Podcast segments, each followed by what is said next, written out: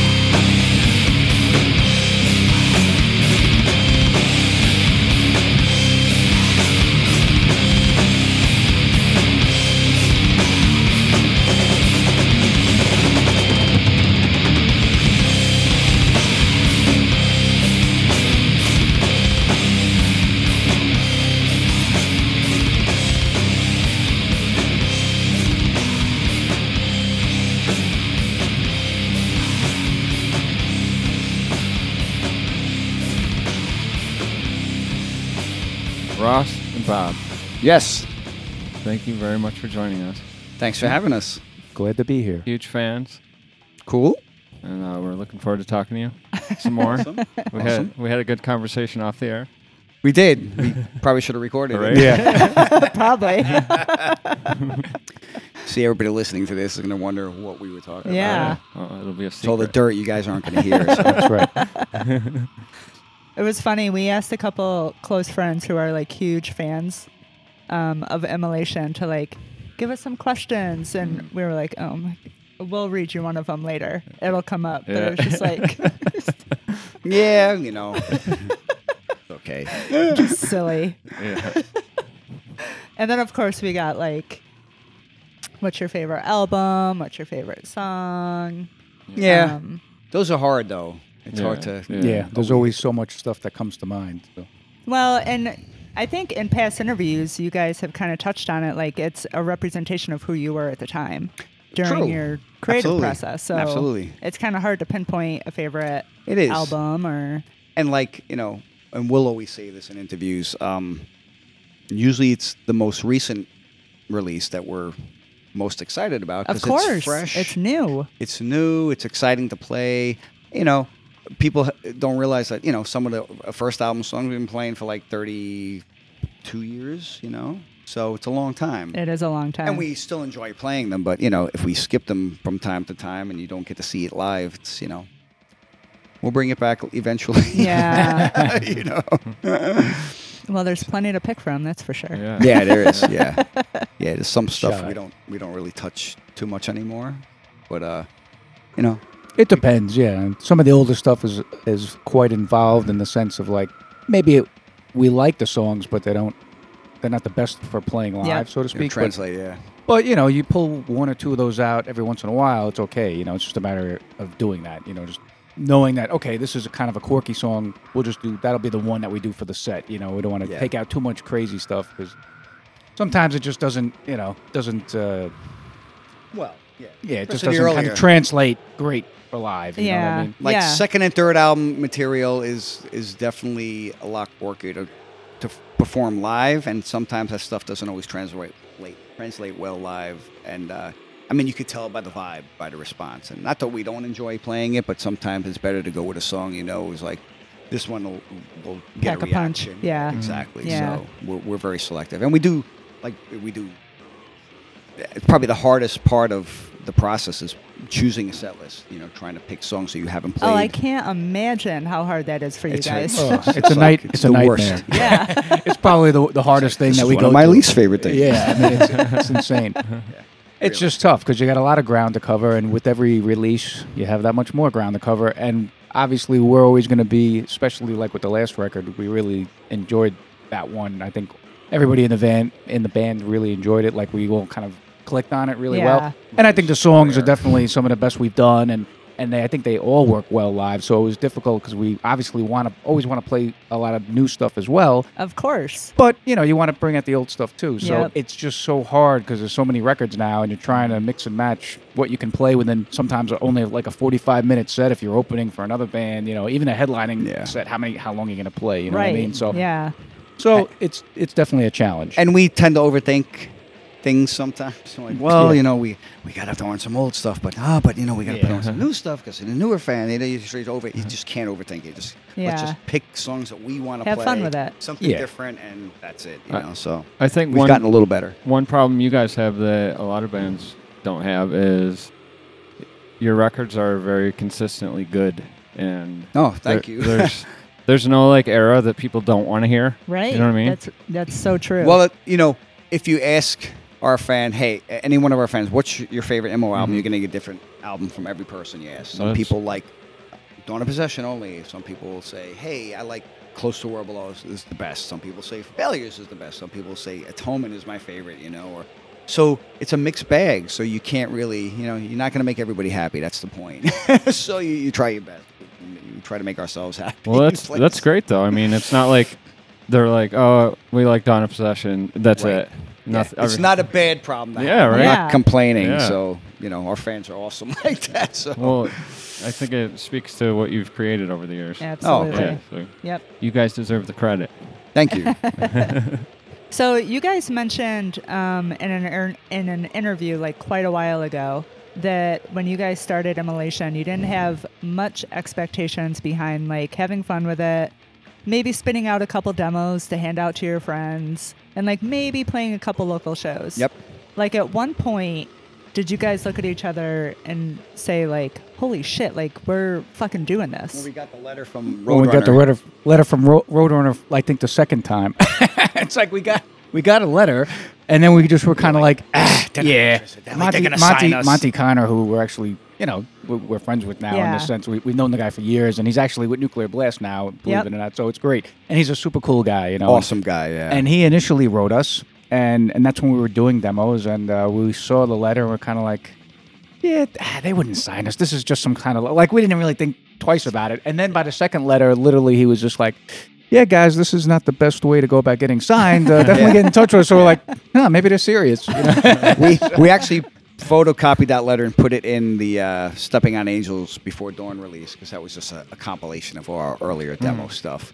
And we did a collage for that. It was uh, it came out a while back on like a Spanish label, Repulse Records, and it was just a fun thing to do.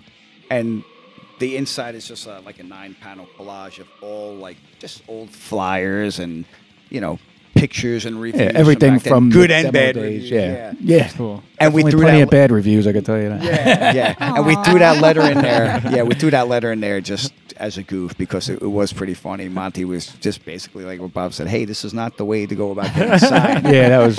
And it was at that point we were like, huh, maybe there is something to this. Yeah, exactly.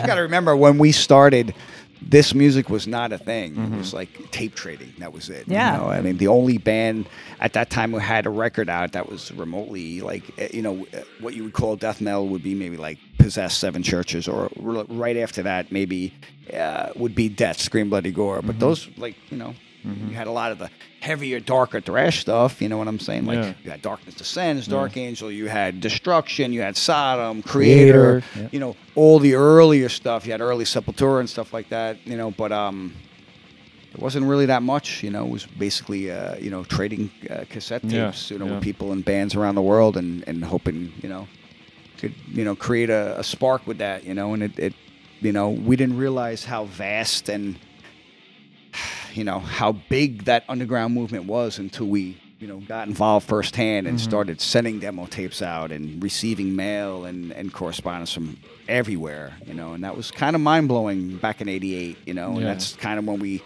we saw, wow, there's there is a fan base, you know, because mind Yeah. you, it was like it was like maybe eight of us in Yonkers. You know? I know. It's I like mean, we really, were I mean, we was were the New York scene practically. Like basically, you know, us and was a handful of other groups of people from around different areas. And that's about it. You know, it was like it's not like today. I mean, Yeah. it was like very, it was a very small niche. Mm-hmm. So there was no expectations of s- putting out records. I mean, you're like records. Being signed and Nah, touring. Definitely and- not. Yeah. So when we got that letter, we were like, oh, well, maybe we'll see. But you know, we were young and green, and we had no clue what was involved or what was expected. So yeah, it was a, a learning process. Mm-hmm, mm-hmm. Still to this day. Exactly.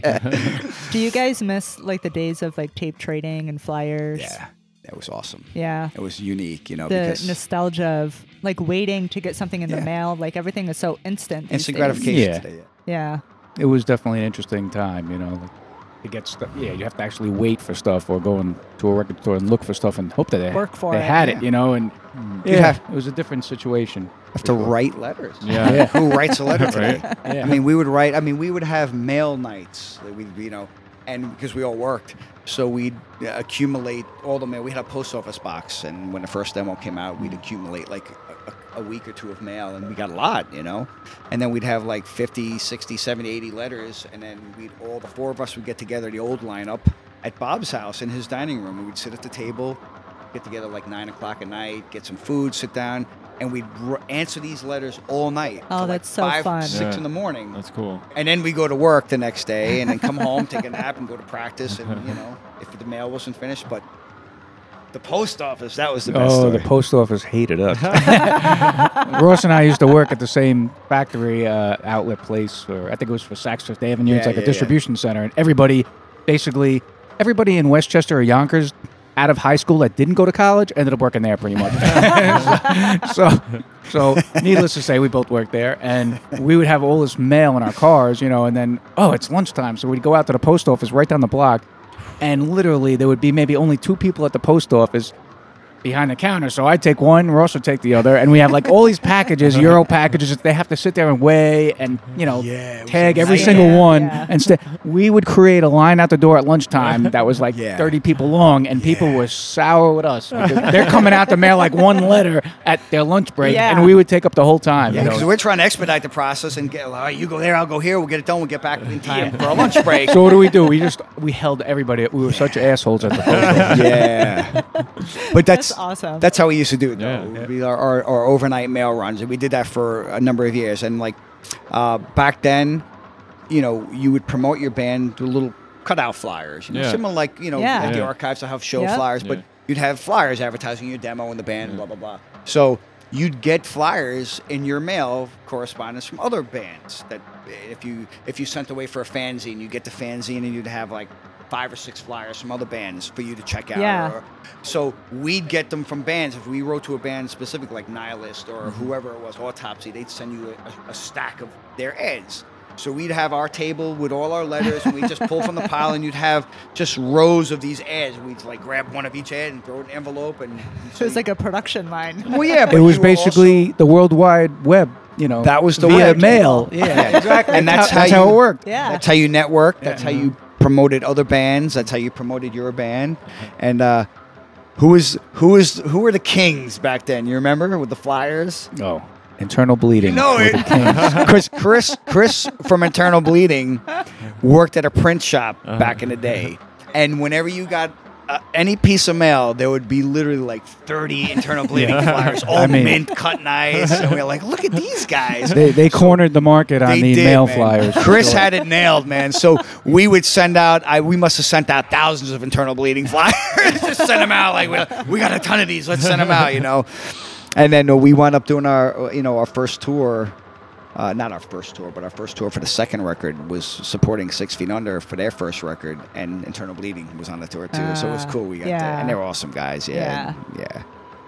So anyway, so that's That's cool. That's Yeah. cool. Your turn. My turn. Yeah. Um.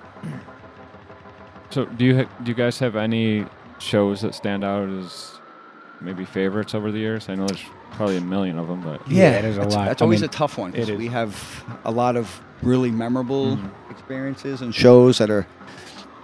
There's the shows that you play really well and you nail it. And you're like, wow, that was a good show Yeah. from our point of view. You know what I'm saying? And those are the ones you're like, wow, that that's one you're proud of. You know. And then there's shows that are just, you know, great for other reasons. Maybe it's packed and the crowd's super energetic. We played in India this past Oh man, that was a standout show. Yeah. Uh, we went and played India actually for the second time, about a year apart from when we we first played the Bangalore uh, uh, Metal Fest. There, uh, open air. Bangalore Open Air. Open yeah. air. That was a year before we played. Um, we went back to Bangalore to play a club show. So the original, the first time we were there, we were there with Overkill, and they were there headlining, and it was us and I think Alcest. Alcest from France. And so, and it was great. It was like a really cool fest, you know, and yeah, you know, it wasn't like Wacken or anything, but the Wacken people are the ones that actually I think help promote it, and the, Yeah. the organizer works at Wacken, Ah, and, and okay. they They're work with him. yeah. But man, everything was professional. It was amazing. It was a mm-hmm. great fest. The fans were awesome. Awesome. So, yeah. you know, and it was a great fest. We went back and did the club show when we did the tour in, in, in Asia. We it was Yeah, one of that the was- first shows August. Yeah. in August, and it was like there. Were, I mean, it was like 500 kids at a club show, and they were ballistic. I mean, it was like insane. Really? It Yeah. was nuts. I mean, you could see it. It's one of the few shows that's actually online. You could you could look it up online on YouTube, and they got the whole show up there from like a view from the balcony, and it's like just insane. The whole show. The crowd was like absolutely amazing. Like 1980s revisited. Yeah, it was Wow, nuts, and it was sick. awesome. So that was definitely one of the most memorable shows from last year. It's like it was just the energy that they were giving forth, and and just going for it. It was just, you know, it was just really cool. It was really a good show. Yeah, we had a lot of good ones. I mean, Oh, we had a ton of them. That just was like one of the standout. we'll just ones. pick a few highlights from this past year because Okay. it's hard to go back. You know, Oh, of Like, course. best show. Yeah. Yeah, I don't even know if we remember past this last year. Colombia was really good. Our first Oh, time playing in Colombia. Col- Bogota. We did two shows, right? Because one of our shows somewhere else, I think in San Salvador, uh, canceled uh, for whatever reason. So they added a second night onto uh, the Colombia date. So we did Bogota two nights in a row at the same venue. Nice. Yeah, It was awesome. and it was man. great. It was awesome. Crowd man. was amazing. awesome. I think Yeah, very That's cool. awesome. most of the shows on that whole that whole run were. I Chile, mean, Chile was last round. Chile we didn't do this time, but Chile was another memorable Yeah. one. Both times we played in uh, Santiago were just insane. They take their metal seriously down there. You Yeah. know? Uh, Mexico City this time around was awesome. oh. Mexico City was just uh, again ballistic. It was like they were just amazing, insane. We It was played there in '92 for the first time. That was our first time like playing in Mexico, and they flew us down there. It was us and Suffocation. You know, when our our first albums both came out, so we did this combined show in '92 that was sick, like a thousand kids in this outdoor like arena, and it was awesome. So we hadn't been back since then to Yeah. Mexico City. So this time around was just Yeah, it was it was great. awesome. So it's it's it, for us. It's cool because like these some of these areas we haven't been to, like Colombia and, and uh, Oh, yeah. a lot of the Asian areas. So when you go there, you're like, fucking people even give a shit about us over here, and then you go there and you get a crowd like that. You're like, wow, that's so fucking Yeah. awesome. Who would have thought? Yeah. Yeah. you know. So, Yeah, it's definitely always surprising. I mean, even when we played in was it Berlin on this last show in Germany? yeah, you know sick. Oh, I that can was like imagine. amazing. You know, it's probably the best Berlin show we ever had Yeah. ever. You know, it was like really cool. You know, so you get surprised sometimes in certain cities like Berlin. It's always been like yeah, it's been good, but it's always sometimes hot and cold for us. Say you know, depending on who we're out with or whatever. Yeah. we played there. We couldn't believe you know it was just amazing. You know, so. Yeah, I mean, we had a this past year was good. We actually had a lot of memorable shows, so we were, we were very lucky. For Yeah. sure. That's good. Do you guys ever feel unsafe? Um, eh, we've had a few times where we were in some weird areas that you know. Well, I guess being from New York, we're you know we're kind of street smart in that sense. You know, you kind of know. You see an area Yeah. like, all right, you know. yeah, I mean, yeah, I think we have the common sense factor down as far as that stuff goes. So, and honestly, it's cool the way we go out, and most bands do, I guess I would say. Like you're out there, and you're kind of not you're you're out of the tourist area, which is great because you're you're with, but you're always with somebody from the area. Yeah. You're with what I mean? locals. So like we're smart. We're not going to go take a walk on our own.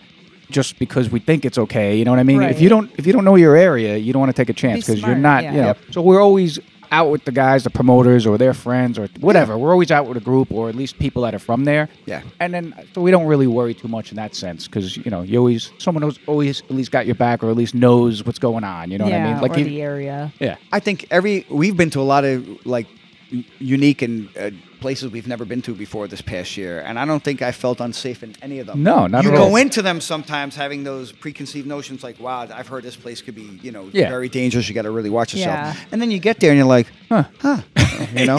Of course, you know it's still it, it still could be a thing, but we're just like, "Wow, sure. this is awesome," you know. And you're Yeah. with you're with the local people, and Yeah. you know. I think that kind of helps you get past that. You're like, oh, this is fine, you know. And so, Yeah. And the funny thing is, is like especially like the a lot of the new places we went to this past year, um, in Asia and in South, even like Colombia and, and Bogota and stuff like that. It's like we've never been there before, or Thailand and Bangkok. You know, Bangkok and Thailand.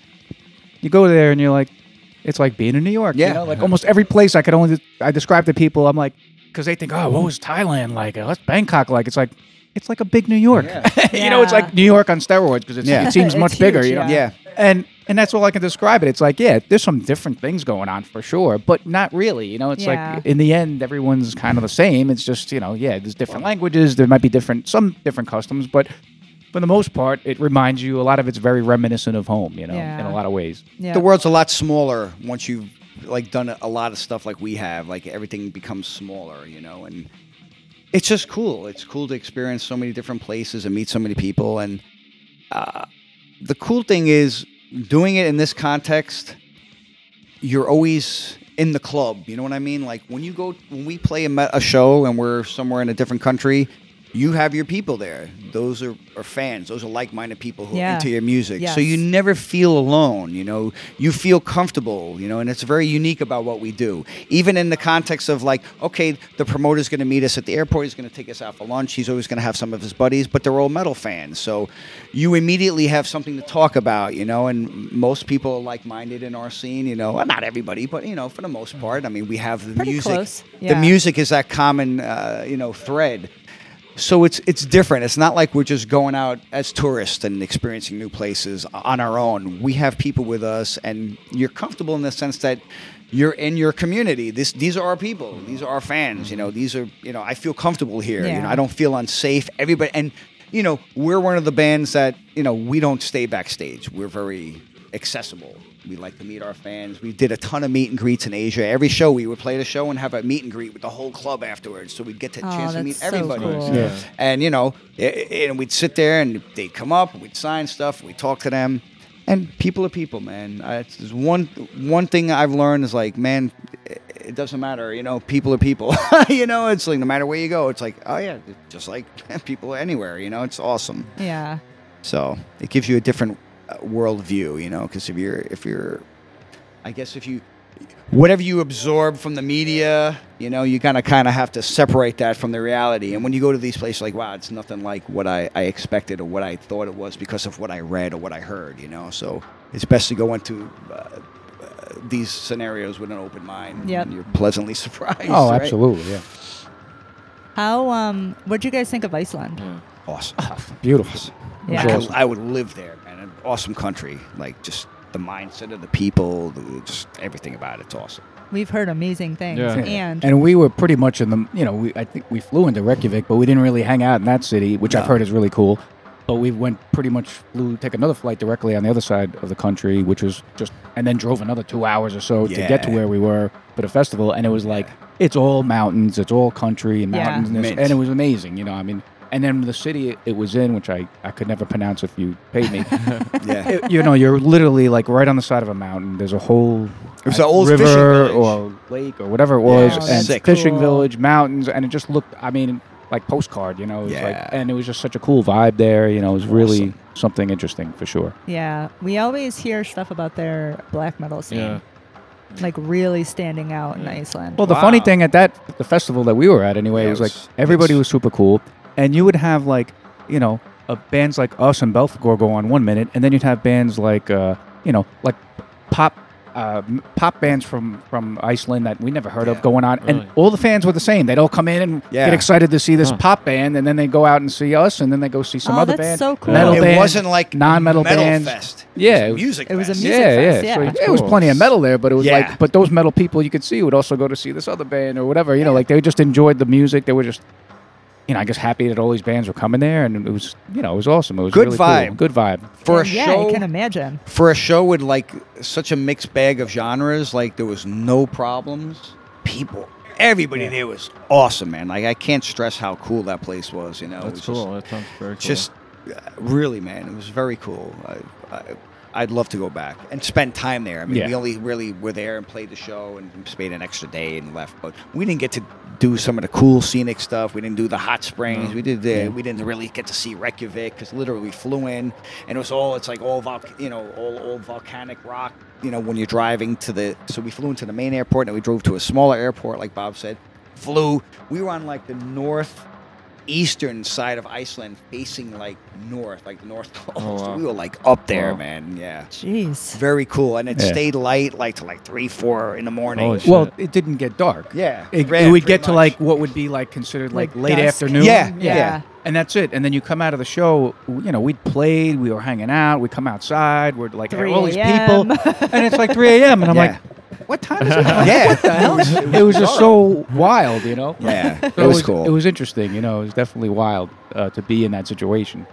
But it, it's good because it, it gives you that, and you know, you're you're up. It's it's light out, so you know what I mean. If you're not used to that, you just feel like, oh, it's daytime. You know, it's, it's Yeah. not that late. You know. Yeah.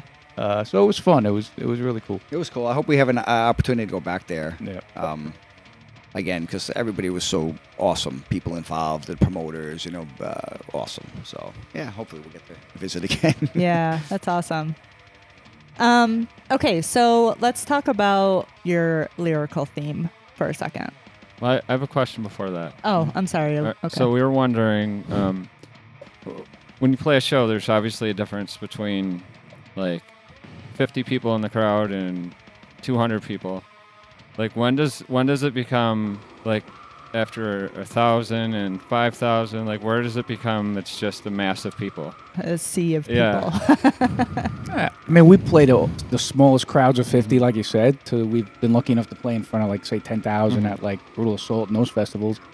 But it's, I guess the, the the big open air festivals are the ones that I guess the they're very cool for one reason, but on the other hand, yeah, it's you're playing to just you know you try and concentrate on certain people, but it's a lot tougher. It's not Yeah. as intimate, obviously, but it's got other things that make it interesting because you're playing in front of all these people and it's pretty wild. You know, it's like a, a, it's an interesting feeling. Uh, but the club shows, I mean, we played just uh, on this last tour up in Canada in uh, Sherbrooke. oh yeah, small show. Small show, like maybe about 50, 50 people. kids. You would have thought there were 300 in there because they were so alive and energetic Oh, and Well, that's just it, screaming and chanting. And, you know, and that's like, that's great too. You know what I mean? So it's all, it always comes down to like the crowd. You know what I mean? Like if they have the energy, and then it it always makes it a great show. Mm-hmm. You know. But yeah, the smaller shows are always obviously more personal for sure. We- I think we enjoy the club shows better. Yeah? you know? Really? Yeah. Yeah. Just- well, when you have like, Like a a good more of a club connection. Yeah. Yeah. Like I say, like even like like the India show, it's like it was a big club, but it was like 500 people. What show? Not uh, India. Oh yeah, yeah. yeah. So you had like an you know.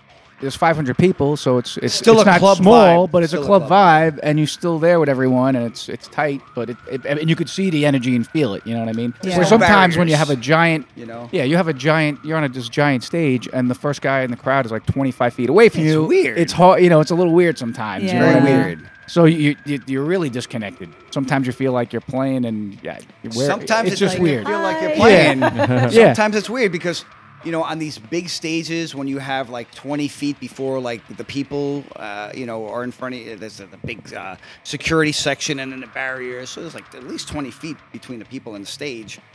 So it's not as uh, personal. It's not as intimate, Mm-hmm. and it's. It's weird because it's a big stage, so we're very separated. You know, but like Bob's all over there, Alex is over there, I'm in the middle, Steve's all the way behind me, and it's very hard to hear because it doesn't even feel like you're playing sometimes. Because uh, you know our stage volume. Yeah, sometimes we feel like we're disconnected from each other. Like, Yeah, oh, the rest of the band's in the other room, and I'm playing over here. You know, it's very weird. and that could go for you know. Sometimes, luckily, sometimes the big the big stages can get a decent sound. You know, where it feels right. But then there's a lot of times it doesn't. So it's like you know what I mean. When the sound's a certain way, which is normally on a stage like that, it's like. Yeah, you feel disconnected. You know, It- Yeah. it's hard. You think sometimes, like for instance, at the last brutal assault that we did, we've been, you know, getting smarter as we go into stuff like this. It's a festival, so not everybody gets a chance to really do like any kind of serious checks and stuff like that on for the stage.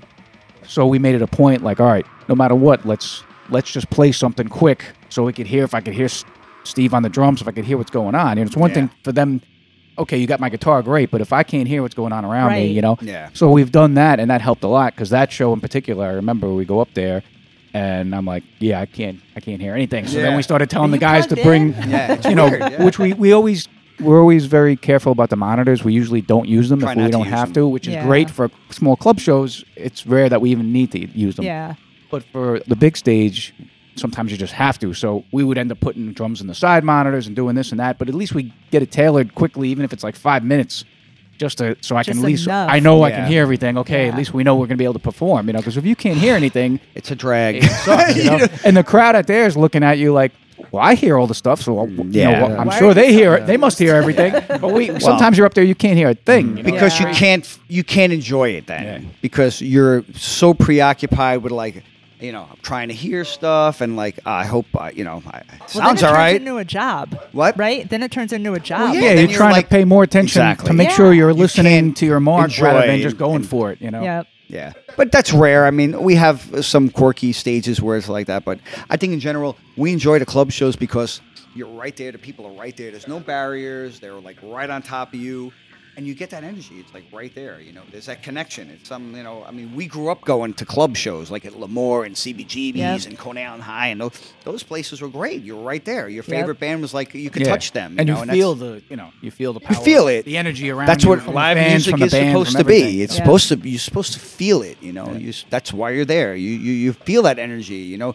You're there watching the band you enjoy performing the songs you enjoy and nailing it. That's what it's about. Mm-hmm. You know. Mm-hmm. So I have an aside to that conversation. Um, w- we've seen and read that you guys, at least lately, um, don't practice together. You just show up to a festival or a show and you play. yeah, Um, a lot of times. I yeah, mean, we did that for quite a few years. Number of Ever years, since yeah. I think like in 2010 when That's I amazing. figured out how to actually write stuff on the computer, it was like, huh, huh, we don't have to we don't have to do this together like that. Like we don't have to be in the same room trying to come up with stuff or practicing because everything's right there, you know. And then once we got used to like writing and recording that way, which is what we did for mm-hmm. years, then we were like, you know, well, these are the songs we're doing. Everyone practice them on their own, and then we'll meet up and we'll play, you know, Yeah. which worked out great for a while. And now, but now we're kind of like, yeah, I think it would be much better if we just at least get together two or three days before a tour, work out any kinks, make sure everything's flowing right. It's always better for sure. You know, we just really didn't have much of a choice back then, mm-hmm. especially with working the full time jobs and Yeah. everything. Now it's like we could say, hey, all right, next Thursday we're gonna, you know, go out to Ohio and hang out with Steve and whatever, you know, and do what we have to do because we can, you know. So it's it's it's an easier situation now. But Yeah. back then we basically had to do it the way we had to do it, and we made it work, and luckily it did, you know. But it, it would be interesting to go into a studio to record a new record and never ever have played all the, any of the songs together as a band yet Yeah. until we hit the stage for the first time for that tour like That's six the months way it later. is, you yeah, know, usually. Yeah. it's just crazy, but that's the Yeah. way we did it.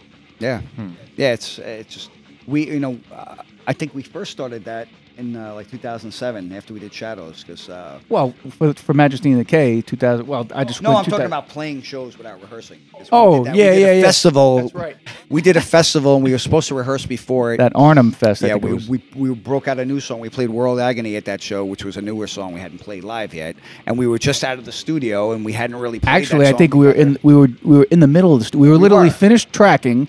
We went to do the fest, and then we flew back to go mix and master Yeah. it or whatever. So we were in the middle of recording and, and putting that album together, and we knew we had the show coming up, and it, we wanted to play one of the new songs. So we just we just did it, you know. And then once we did that without any rehearsal and not really even rehearsing much of the set list because we were working on new stuff.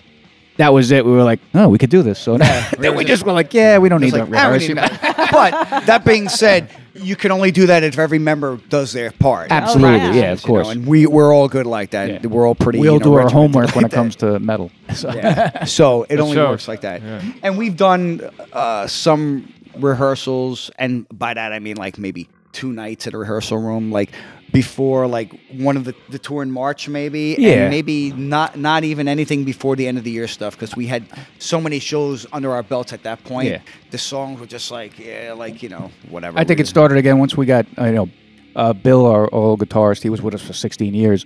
He just you know he had decided he had enough for the moment. You know, just it was a personal thing. He just didn't want to do the, the touring anymore and all that. So we had had gotten Alex in. Yeah. So uh, uh, we got Alex, and once we got Alex in, is when we were like, yeah, we should probably get together. You know, because before that we hadn't you know we hadn't re- ever rehearsed for anything we were doing No. up until that point. Yeah. And then we were like, all right, and then that kind of got us back into it, and then we realized, yeah, it's it's really it's a better thing if you can do it. And like I said, it, we really didn't have as much of opportunity to do that in the past, but it all kind of worked out once we s- had the new record. We did it more for Alex because he felt more Yeah. comfortable. Hey, I'd rather, you know, because, you know, he's more used to like rehearsing before, so we're like, yeah, that's fine. I mean, yeah. we're not opposed to it. Yeah. Just that if you, you don't have to, to, do it, yeah, yeah. Why, why, waste time? And, and now we're kind of like, yeah, it's kind of cool. You know, we enjoy doing it now. We're like, yeah, this was probably a good idea. Yeah. well, it is because you know you don't want to shit the bed like the first or second show. like, oh, how does that go? You know, so, has happened.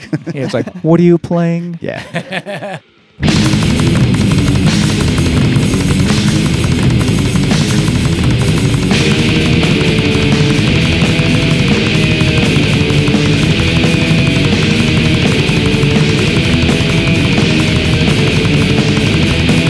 Christ, the cost, pain, the loss The wanted guilt, the loss to bear The body, no blood, the crown, no thorns The bastard son, the chosen one I count the days When the oppressed are released The ending of his reign.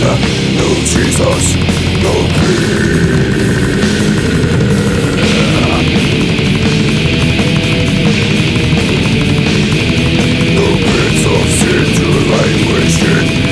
of dust, the lost to follow, the foolish prayer, seething lies, the virgin birth, vacant hand.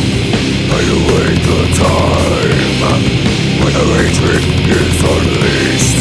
You will know more. No us the peace.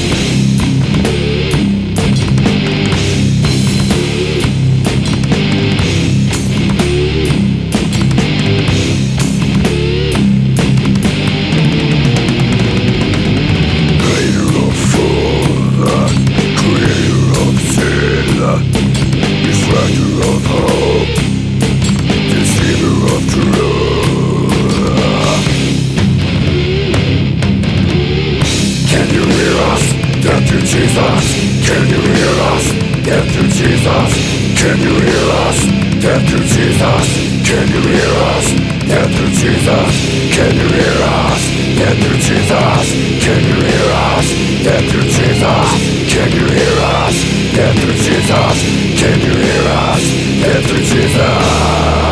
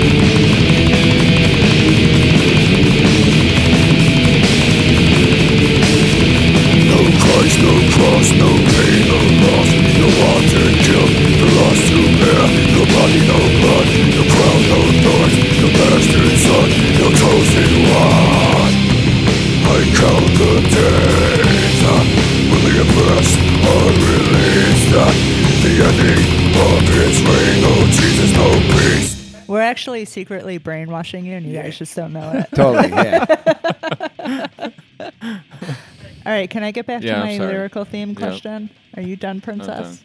Done. All right. So you have a theme behind your lyrics, obviously. And it seemed to have started out uh, religious based. Mm-hmm. I hate to use the term anti religion because I don't know if that's really what it is. Is it? Um, yeah, in a lot of ways it is. We well, were never, I mean, it was always about like we came from a being Catholic. We came from that perspective. You know, we uh, having gone to church and Catholic school and all that stuff. So we kind of, you know, uh, it was our opinion on. Uh, it was basically our opinions on religion and its place in the world, and we we saw religion as a negative force rather than a positive force. You know, so that's what we wrote about. You know, but we we came from that perspective. So yeah, we were anti-religion. You know, all of it. I don't see it. I any. think we u- usually looked at the darker side of it, though. you Well, know, yeah, like absolutely, the but- abusive side of it. but we you know. obviously and, weren't and we've pro. done that even more so as we've went on. You know what I mean? Yeah. Like we've gotten more direct about it, I guess.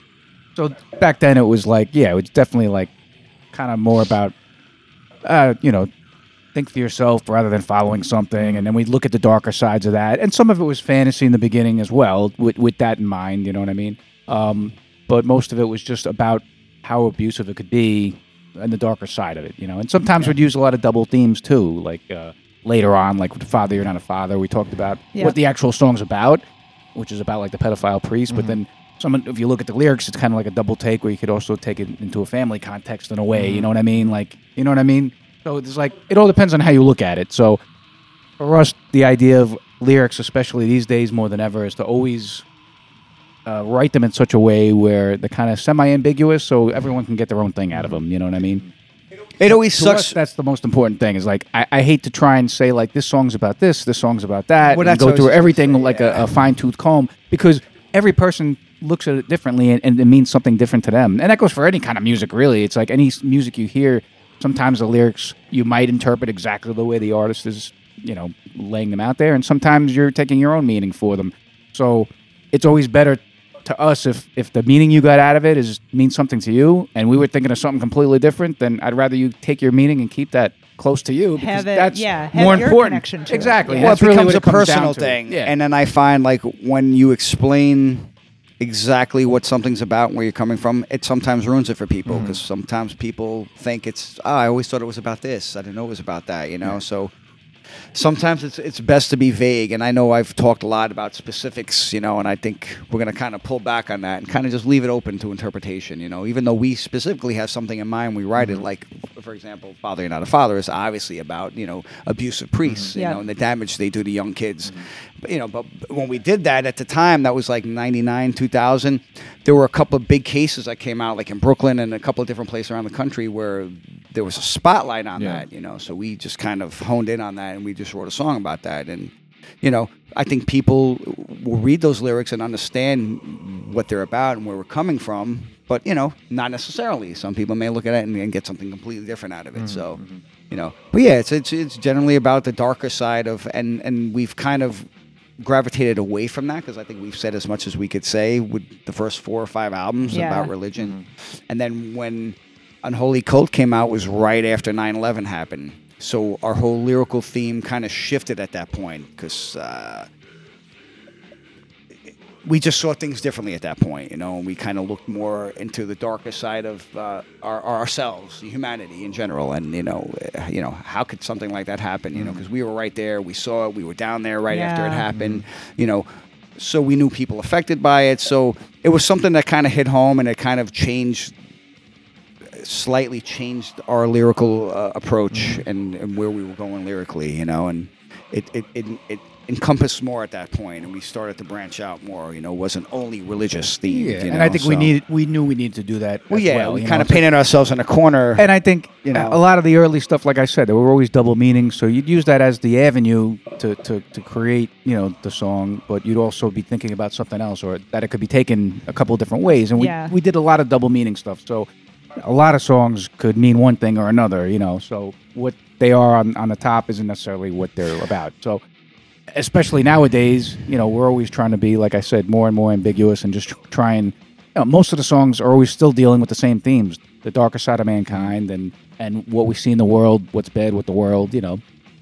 And uh, that's the type of that's the music. The music is dark. The feeling is dark. So that's the stuff we write about. Obviously, as you could tell, you know, we're not always dark people all the time. Well, very yeah, rarely, you know. of course. But it, this is just that's that's what we write about. You know, to us, that's uh, we want the music to have the meaning as well. The lyrics are just as important as the music because you know you could have great music, and if the lyrics don't really aren't as strong, you know what I mean, and vice versa, it just doesn't work. You know what I mean? So Sometimes to me, it's always the darker. It's always the stuff that's hardest to say that has the most feeling to me. You know, sometimes the stuff that's the most difficult to, to come out with is always the stuff that has the most impact. You know, so looking at that other side of our reality is kind of, you know, what we try to, you know, hone in on. I guess. Yeah, you yeah. could say. You know, And sometimes you want to shed light on certain things, like we said with you know, father, you're not a father, or Yeah. something else. You know, you're always trying to bring those things to light, or like what we did with Kingdom of Conspiracy. We're kind of really, really looking at the world today and what's going on there in all different aspects. You know what I mean? From Yeah, I mean- religious, political, this, that. But we did it in such a way that it still keeps it dark. And you can interpret things differently, but you know we were looking at everything going on. You know what I mean, and, and Yeah. kind of like how how things and what could be. You know what I mean, the way things are heading uh, as Well, we yeah, go. like for example, "Fostering the Divide" on the new record is a song about just the many divisive forces in the world today, whether it be religion or politics or uh, race or whatever it is. It's just so many things that divide people today, you know, and, and intentionally, and that's what that song's about. You know, it's it's it's very broad, but that's basically the essence of the song. So, and I think people get that, you know, from the title and when you read the lyrics, and you know, so it's it's not hard to you know kind of grasp that, but you know, we try to write in a way, like Bob said, it's, it's somewhat ambiguous, so you can interpret it, you know, uh, a little differently, you know, if, if you're, Yeah. depending on how you, uh, you know, read read into it. So, so anyway, so that's the point. I mean, you know, we do have specific ideas and concepts behind these songs, but you know, you know, I'm going to try to pull back as far as like, you know.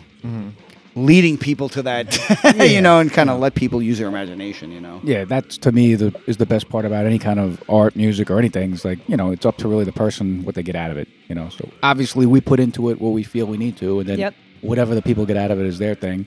And again, like Ross said, you don't want to ruin it for someone if if you're thinking about this and they're really thinking about that, and that's what makes it so much more powerful to them. You don't want to really take that away from them. You know what I mean? Yeah. So, but, uh, but yeah, for the most part, it's always the darker things in the world that we look at because that's just like Ross said. that- That's hard the to, most it's hard not to see it. I mean, Yeah. it's Well, a very dark world, you you know, know. so we kind of unfortunately, like we look at that stuff and we just that's that's what we get uh, kind of inspired by for that for that music you know Yeah. well, the music's dark. You know, you can't really write about, you know. Rainbows and sunshine. Yeah, I mean- not that we would, you Yeah. know, but I, I've always enjoyed the and look darker i like we like all kinds of music we like Sure. ex, you know music that's obviously uplifting and all different st- i listen to that stuff a lot but when it comes to what we're doing or this kind of music we feel this is the what we want to do this is how it should be done as far as the way we our take on it and so that that's what we're doing you know Every band has a different Yeah. approach, you know. Of course. everybody. But our approach is is just that. I mean, we we try to. Um, we're not obviously we're not a, a gore band. We're not uh, a fantasy kind of band. I mean, we t- try to talk about reality, and we try to talk about it in, such a way that our fans get it. And I think, you know, once they tap into that, they they understand what the songs are about. I've talked to a lot of people who either get the songs or they don't get the songs. Like, uh, you know, and it's weird. Like, you'll have a song that's pretty straightforward, and someone say, "Hey, yeah, I love this song. To me, it means this," and it's like. You know, how do you tell them what? It's not about Right. that, really. You're so off with that, but I'm like, oh, cool. that's okay, awesome. you know. Yeah, yeah, you know. so So, have at it. and I think we also try with the lyrics. We try and, for instance, when we're writing, which you know we're in the middle of doing now, when you're when you're writing lyrics, you have you know there's lyrics that are obviously you have in the song, but then there's sometimes you get to these parts in the song they're they're that much more epic, and you're trying to get something across. You know, it's like you want so you're trying to use words that are a little bit more. I don't know, like paint more of a picture, you know. So Yep. there's certain ways you say things that you want to be a certain more powerful, you know, and more epic, even through their words that you're using, you know, to make it, you know, that much more, I guess, powerful or dark. And Yeah. paint, paint more of a picture, so to Yep. speak. It's hard to explain, but we don't know what the hell we're doing. no, but seriously, there'll be parts we'll be working on stuff, and there'll be like a real, like you know, I don't know. You get to that part in the song, like, oh, that's the part. That's the part that's kind of like tying the Yeah. song together. It's a big epic part. It's like, and I'll say like, you know, I'll, s- I'll say, all right, let's try and work on this because it's like you want that part to kind of like be that much more powerful, even lyrically too, because it's such a, you know, it's such a powerful part. So. You know, that's the way we approach it. You know, we're trying to look at every little thing when we're doing it. Even though, like he said, we don't know what the hell we're doing, but at least we try and put some thought into it and, and, and do the best we can.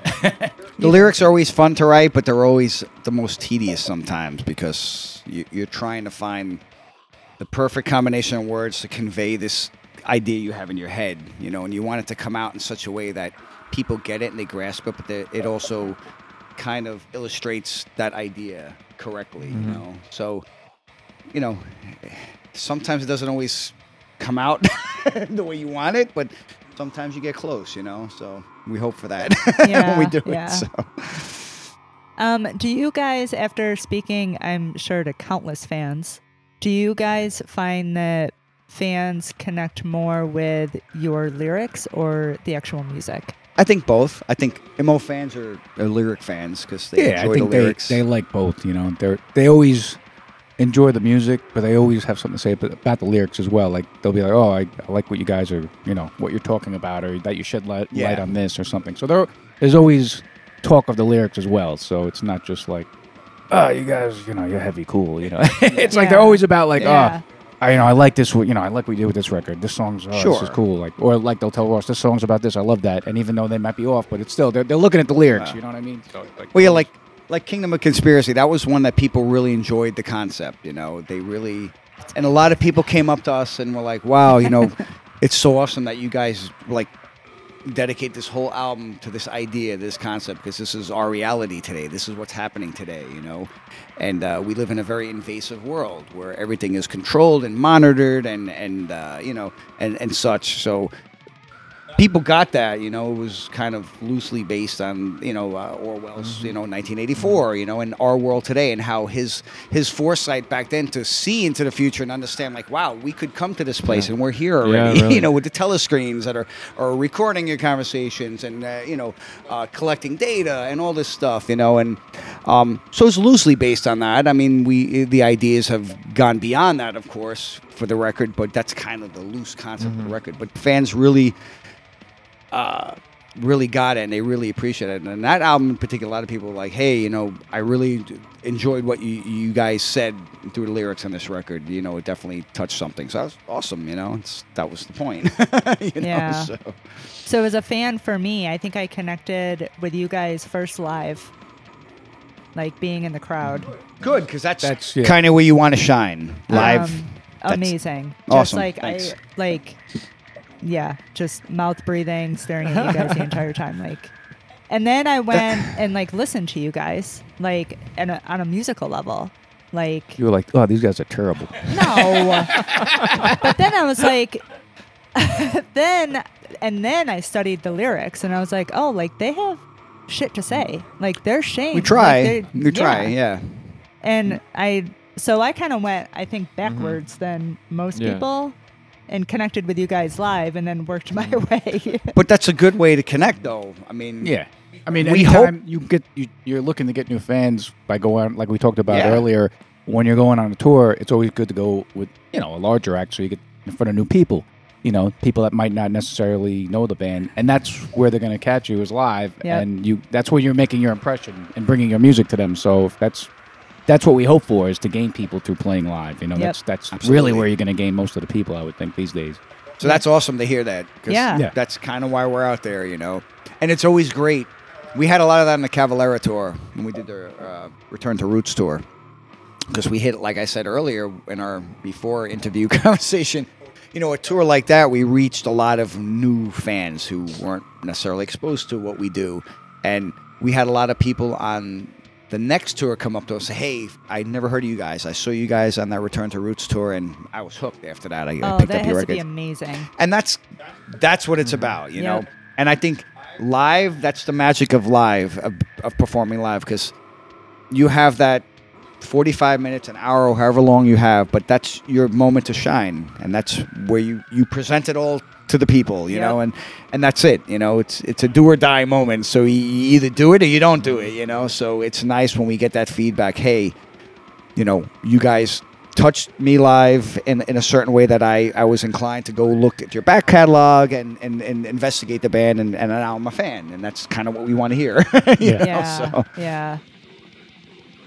Um, all right, hold on. Cause you guys like led into all my questions. I know we're And- chatty. yeah. Well, no, you answered, Answered like everything. I. I should show you the That notes. happens a lot with us. Holy coal! I don't know. My we favorite could talk, album, boy. Kingdom of Conspiracy. Like, uh, oh, that's Um, cool. So that's one of your faves too. That's cool.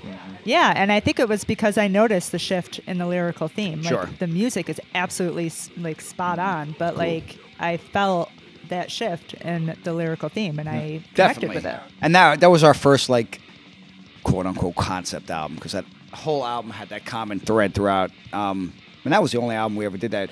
Atonement is kind of like that in a lot of ways. There are a lot of similarly themed songs on that, but then there's also some rogue songs that are you know Yeah. you know Yeah. obligatory religious Yeah. song and you know and stuff like that. But you know Yeah, in the end, it's, it's all about the same stuff. exactly. you know, it's about the world, the world we live in. So, do you think a lot of your beliefs came from being force fed organized religion? I wouldn't say we were force fed. It wasn't forced, but it was just it was there. You know, I think you just and you just notice it at a certain point in your life. You're just like, yeah, you know, because you're you're you're you are given this from the time you're born, you know. So in your head, you're like, what's going on, you know? And then at one point, you just kind of wake up and you're like, huh, yeah, you know. And that's when you realize, Sure. And I don't look. We don't hold anything. I mean, we know plenty of people that are very religious or whatever. and I don't care. You know, it don't bother me. It's just like we have a certain idea about it and our opinion about it, and that's what we put in the music. It doesn't stop me from knowing people or dealing with Of people. You know, so Sure. you know, we're not like that. So it's like it's just an opinion, really. You know, and and that's what we put into the music. Um, we put a lot of opinions about a lot of things into the music. So, but that's where it pretty much is most of the time. It's in the music, and you can interpret it like we said the way you want, Yep. and that's it. Um, but yeah, it wasn't necessarily like you know. Yeah, I guess we weren't forced into it. It just it was part of what we were yeah. at the time, or our families were into. yeah, You know, so once we weren't into it, more tradition. that was it. They, guess. they realized that, and that's the end of that. It's not like you know, you know what I mean. It's like they don't hold it against us either. So, you know. Well, we well, we we grew up. I mean, in Yonkers. I mean, it wasn't like if we had grown up like somewhere in the South or something like that, where it was like that, and then Yeah. maybe. Yeah. know, but it wasn't uh, forced on us. You know, I mean, it got to a point where I was like, yeah, I'm- this is. Not feeling I'm this. not feeling Yeah. this at all. And why didn't you know? I, I you know you you you you're never really feeling it. You just kind of go along. with well, it. you're going with the flow. It, Yeah. it Yeah. feels like it's You feel it's- like you should be doing it because Exactly. everybody else is doing it, and then you realize no, it's not the case. You Yeah. know, so Yeah. question everything. You know, Exactly. Well, I think you can relate a lot to this because you grew up in a Catholic Yeah. household and you kind of one day would Yeah. did the yeah. same thing. Like, I wait a was like, minute. Whoa, wait, what? Yeah, exactly. this doesn't make any sense. the Sunday best school. the best part about uh, my 11th grade year in Catholic high school was our religion class that year. The whole I, the whole premise of the class was questioning the, the existence of God, and to me that was the best class ever, because uh, you know uh, you know you have a. Um, uh, you know, one of the brothers teaching this class, and he's telling you, okay, if there is a God, then how could this, you know, uh, God allow mm-hmm. this? And then he'd point out all these crazy atrocities mm-hmm. going on in the world that has happened and it's just continuing to happen. And it was a really eye-opening class, and I had felt like that all uh-huh. along. But once I had that class, I was like, uh-huh. wow, you know, now. The way he presented it to us, it was just brilliant, and that was it for uh-huh. me. I was like, "Yeah, this is I'm done." You're like, thanks. he was like, wait, no, that's not he what I meant. proved all the points I was feeling backfired. without me Like- having to do it, you know. So and then not they what I meant. canceled that class. yeah, yeah, yeah. It was great. It was awesome, actually. Anyway, Um, I don't know that I would consider us like anti-religion. I- I'll use air quotes, but I think our belief is more around like just don't be an asshole. Yeah, That's pretty much Because it. I Pretty feel much. like the ugly side of religion is people use it as an excuse Yeah. to do shitty things. absolutely, Absolutely. Well, and they have for Oh, yeah. centuries. I Yeah. mean, it's just. I mean, well, it's about converting others to believe in what you believe because that's the only way, and that's where it goes foul. I Yes. think you know what I'm saying. Yeah. And that and those fundamental, uh, you know, uh, mindsets that like it's this way or or not. You know, that's that's where it becomes dangerous. Yeah. And it is- Yes. And there's no line there. It's just like it all blurs together with these people. So, and that's the scary part. You know, where it just becomes this blind dedication to some imaginary whatever. You know, and hey, listen, people are people. I'm all for people having their own beliefs. You know, just don't push it on me. And that's you know, w- you know, you find that a lot though. People trying to push that on you and force it on you. And it's like, no, just leave me out of it. I'm I'm fine with you doing your thing. Just be fine with me doing my thing. Yep. And that's it. and you know? nobody be shitty. Exactly. exactly. Exactly. So, if you guys aren't religious, um, what are your thoughts on like life after death? I believe in energy. I think it's just our energy just continues on. That's what I The believe. sky. That's it. I mean, that's the only thing that makes sense to me after, you know, just like years and years of thinking about it. And it's like, it's just got to be energy, you know? It's our energy continues Yeah, on somewhere, you know? And it's, uh, that's, that's it, man. It's all about How energy. about physics?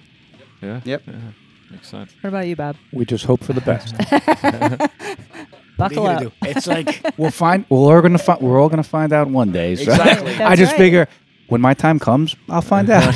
what are you going to do? Yep. Not too worried about it. it is what it is. Yeah. You make the most of it while you're here, and that's it. You try to live as as good as you can right now while you're you're you're in the game. Yep, you know? absolutely. Be a good person. To be a good person, Exactly. not because you're going to be rewarded when you die. Exactly. Uh, exactly. There's nothing hard No, about that. I It's just, agree. You Yeah. know. Yeah. I ha- I have a question about the immolation sound. Um, Sure. So, I, you guys have both cited possessed seven churches, I think, as influential. Um, Definitely. I hear some of the dark darkness of that record in your sound, but you, you guys don't sound like possessed. No, definitely not. But, But um, it seems like you sounded like immolation right away. Like you you had a sound that Mm. was it sounded really developed right on from the beginning. That's cool because I mean, at the beginning, you probably saw more of our influences in the first album, but by the second album, I think we were kind of out on our own planet somewhere. Here in After was its its own thing, you know, and I think Failures was its own thing, and I think from that point on, after the third album, I think we kind of fine tuned the songwriting to a mm-hmm. degree. So I think with Close and Unholy Cult and and especially Harnessing, Harnessing was probably the most you know stripped down record as far as being less quirky and and weird and just being like you know that's it. It's stripped down and raw and these are the songs, you know. Um, and then after that, what do we have? Shadows after that, and then Majesty, and I think Atonement was the one where it all kind of gelled. you know what I'm saying? I mean, we were we got close a few times, but I think Atonement was the one that kind of uh, the songwriting was, I think, probably our best. Uh, we trimmed off all the the excess fat that we didn't need. Um, everything was refined, but I think the songs also on that album are, are special because they have, and we were just talking about this. They have all the elements that I think make this band what it is. You know, from the the extreme fast. Uh, uh, dynamic parts, the slow, uh, creepy, dirgy parts, and to the epic, weird, uh, like multiple layered guitar parts that kind of give you this big, grand, uh, whatever vibe. But I think that's what makes Atonement what it is, is so good, and I think that's why it got uh, we got such a good positive response for that one is because the songs had all those elements in it. Each song, each song was a standalone. There was no filler in that album, and I think took us a long time. It was our tenth record. So. Yeah, I think every album is a learning process, and obviously we're always still learning. So I think that record just hit it off as far as the songwriting and as well as the production. I think we just it all got nailed on that record, which Yep. is great. And you know, like Ross said, we've come close a few times, and you know, sometimes you you, you get close, but you don't quite get it. But I think that one just kind of really uh, we felt Yeah. all the most comfortable with it, and then and going forward too, it's like the new stuff. We're just trying to really like, you know, just get the most out of every song. You know, we don't want to have. We never really tried to have any filler, but I'm saying it's like more and more as you as you write and write and write, you realize, okay, do I need to do this this many times? Can we get to the point a little quicker? Yeah. Can we make this part stronger? Is that part even necessary? You know what I mean? So it's like you kind of realize that and you learn and you learn how to just write better. You know, I mean, Sure. It we just could it- go back to those records and just pick apart every song. song Oh, I'm song. sure you could. That Yeah. could totally lose Yeah. that. That And it's a shame because there's some 15 times. songs- that could be four times. There's some songs back there you know? that are like back in the day where I'm just like, wow, it's like, wow, that part I love so much, but we'll probably never play that song because the rest of the song is like five minutes of just like what what the hell's going on, you know? Like- and it took all that time just to get to that one great part, but you know, well, that just wasn't, you know. I mean, granted, I, I still like the stuff, but it's like we can't play that live. You know what I mean? It's like it's just too much going on, and then all of a sudden it gets to that great part that you're you're waiting for, but. You know, it took you long, too long to get there, buddy. You know, yeah, exactly. so it's like you know now I think we just you know we just learn to write better. You know, we become better at what we do, which you would hope you do after thirty some odd years. You Yeah. know? So Well, like at least say- we could say that. I think I can confidently say we've definitely gotten better at what we're doing. You know, uh, at least you know as far as we're concerned, you know, we feel better about the music that we're writing. Both musically, lyrically, and how we're, we're putting it all together, and Yep. and the fact that I think, like Ross said on this last record, every song you could play live, and we have. It's probably the first record Yeah, we we played have. every song live since the first record, maybe that, that we've actually went out and r- played every song live at one point or another. You Sure. know, um, so that's the key for us is just to create the best stuff that we can for that moment. You know, and I think as we have another album past us, the moment you know we get better with each moment because we we've learned from the last one. You know, so Yep. and that's all you can hope for, you know. And, and and we just do that. We go forward and we try not to overthink it, even though sometimes we do. But we just try and just keep writing as best we can and be as creative as possible. And that's what it's all about. And that's that's all we can do is just do our best and cross our fingers and hope for the best. You guys do your best for sure. Uh, close to a world below. You had some. Yeah, I have another about that? question first though.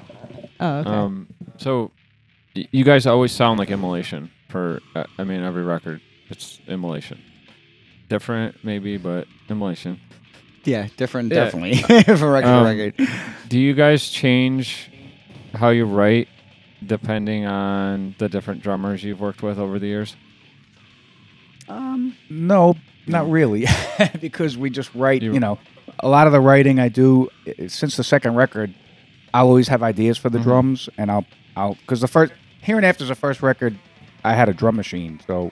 Once I got that and learned how to use it, I was like, all right, you know. And then I started creating all sorts of crazy shit. That was it. It was over for It was over. it's like, it's like I don't think uh, uh, Craig still forgives me for the second record.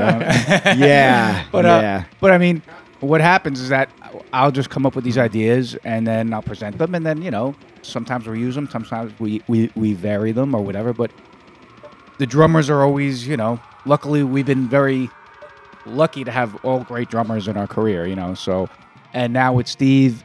You know, uh, obviously he's been with us the longest, and I feel he's the best one we've had, and and he's he has his own style, just like the rest. But you know, it's like I'll present stuff to him, and then he takes that, and then he'll add his own thing to it, or sometimes he'll change stuff up. But we're always we're always working it together and trying to make the best out of it together. So that's in the end, that's what it comes out to. It's like everybody working on it together and putting in their opinions and saying, okay, you know, this is it, but let's see if you know does that work? Is there, you know I like what you did with this, but you know the original we had this was better. You know, so it's like, but I like what you came up with. I would have never thought some of the beats Steve comes up with I'm like, I'll listen to it for the first time, which, you know, of course, most of the time is in the studio when he's uh-huh. recording. and I'm just like, yeah, it's hard. I'll be like, what the hell's he doing? You know? Yeah. And then it'll take me a minute, but I'm like, oh, I see what he's doing. I, wow, that's pretty cool. Uh, that I would have never thought of, you know? So it's cool, you know? So we just, but the writing is always the same as far as when I'm putting the stuff together. You know, I just try and come up with as many ideas as I can for the music, for the drums, for everything.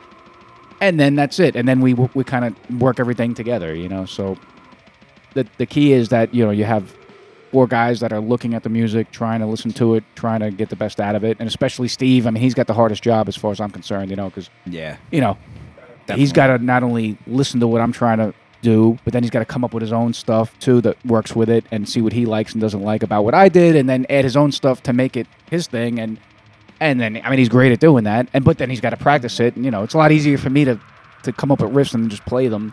It's not that hard with him. He's got to you know he's got to get all the drums down, work on his parts, and that takes time to get all that down. You know, so the drums are a huge part of yeah, this I mean, they're a very big part. Yeah. And to me, they're one of the most important parts about what makes, say, a riff work. You know, Yep. if the riff doesn't have the right beat behind it, it could really make or break it. And I've always felt that. You know, Absolutely. so that's why my when I'm writing, my conscious, I'm always conscious of the drums constantly. You know, especially with a lot of the weird parts we do. I'm always trying to come up with something that I feel best suits the part. And then, then we'll work it out together to make sure what's best or not. But I'm always, it's always on my mind, you know. So, uh, But that's a good. It's a good system because he could lay down. Oops. He could lay down a template, you know, in the program to give Steve an idea of You know, because I think the hardest part for a drummer is to understand the, the parts, to understand Mm-hmm. the riffs. You know, uh, so by Bob laying out a you know a basic template, I mean it's just kind of the beat to, to show the speed or to show like transitions Mm-hmm. or whatever whatever he's doing, but it's it's a basic kind of thing to kind of give him an idea of like okay, this is a template.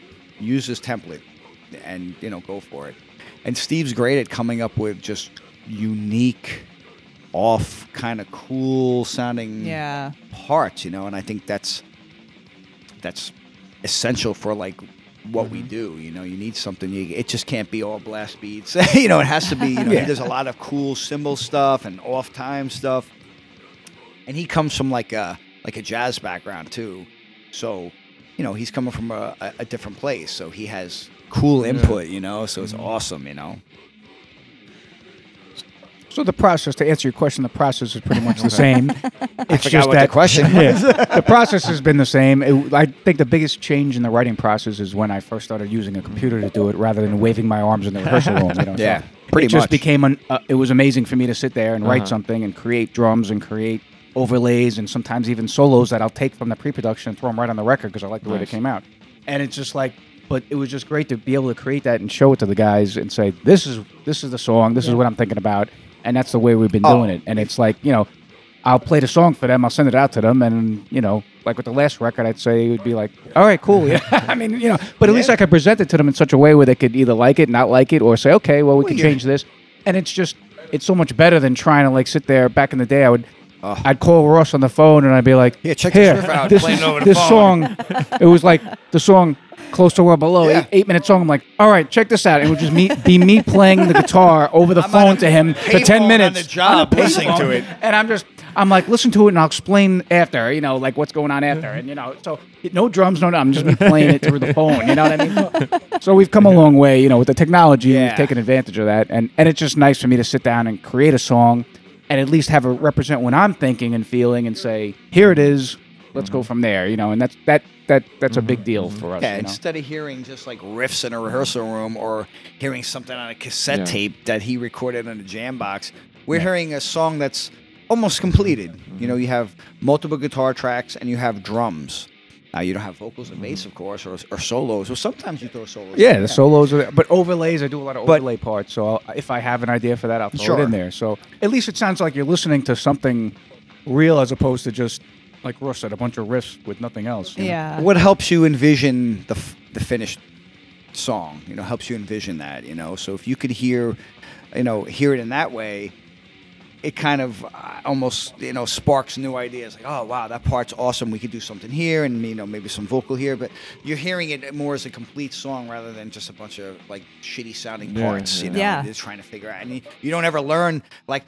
Once you actually learn how to play it, like, oh, that's how that part goes. Because you're hearing it one way, and then you play it, and you're like, oh, it goes like that. It's totally different than what I'm hearing, you know. And that's a big thing for drummers too. Drummers yeah. will hear riffs, and you know they're not playing them, so they're Yeah. hearing them, and uh, you know they're hearing them a totally different way, and and it will say, you know, that part, and, and he'll hum the part, and like, what part is that? like, that's the main part. Like, that's how you hear it. You know, it's like weird, you know. So, But this way, definitely. I mean, we still have that. We still have those moments, but I think definitely Totally. with the way we do it now, it's it's a lot more decipherable rather than sitting Sure. playing in a rehearsal room. Like, here's the riff. It goes like this. You know, he's actually got it to listen to. Steve can listen Yep. to it, absorb it, and then what I'll do, like I've been starting to do recently, is send him. I'll send him the pre-production first with the drums and everything. He'll absorb it, and then I'll send him two separate tracks, just a metronome and just the scratch guitars, no more drums. So now he's got my ideas that I sent to him, so he knows how the song goes, Yep.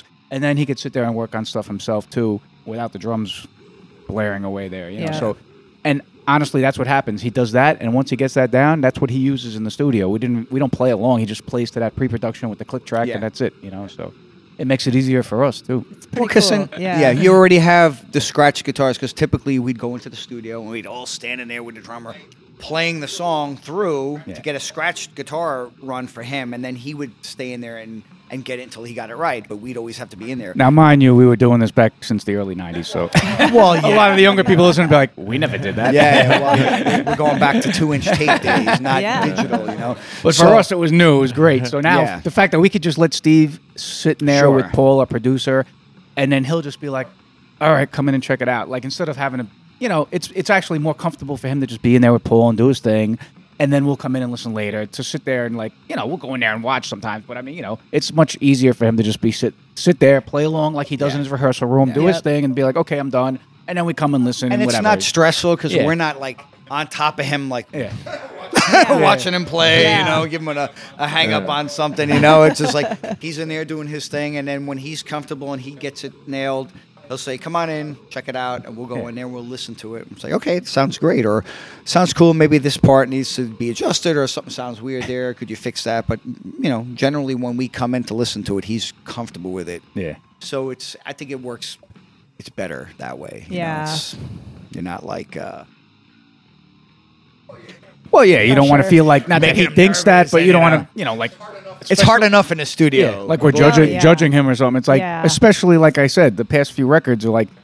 I think even the last record finally is when we, we would hear some of the stuff he was doing because he had the he had the opportunity to be able to record himself with our stuff, even though we didn't really practice together a lot for that record either. But he would at least record himself, send it to us, and be like, Yeah. "Oh, okay, we hear what you're doing," you know.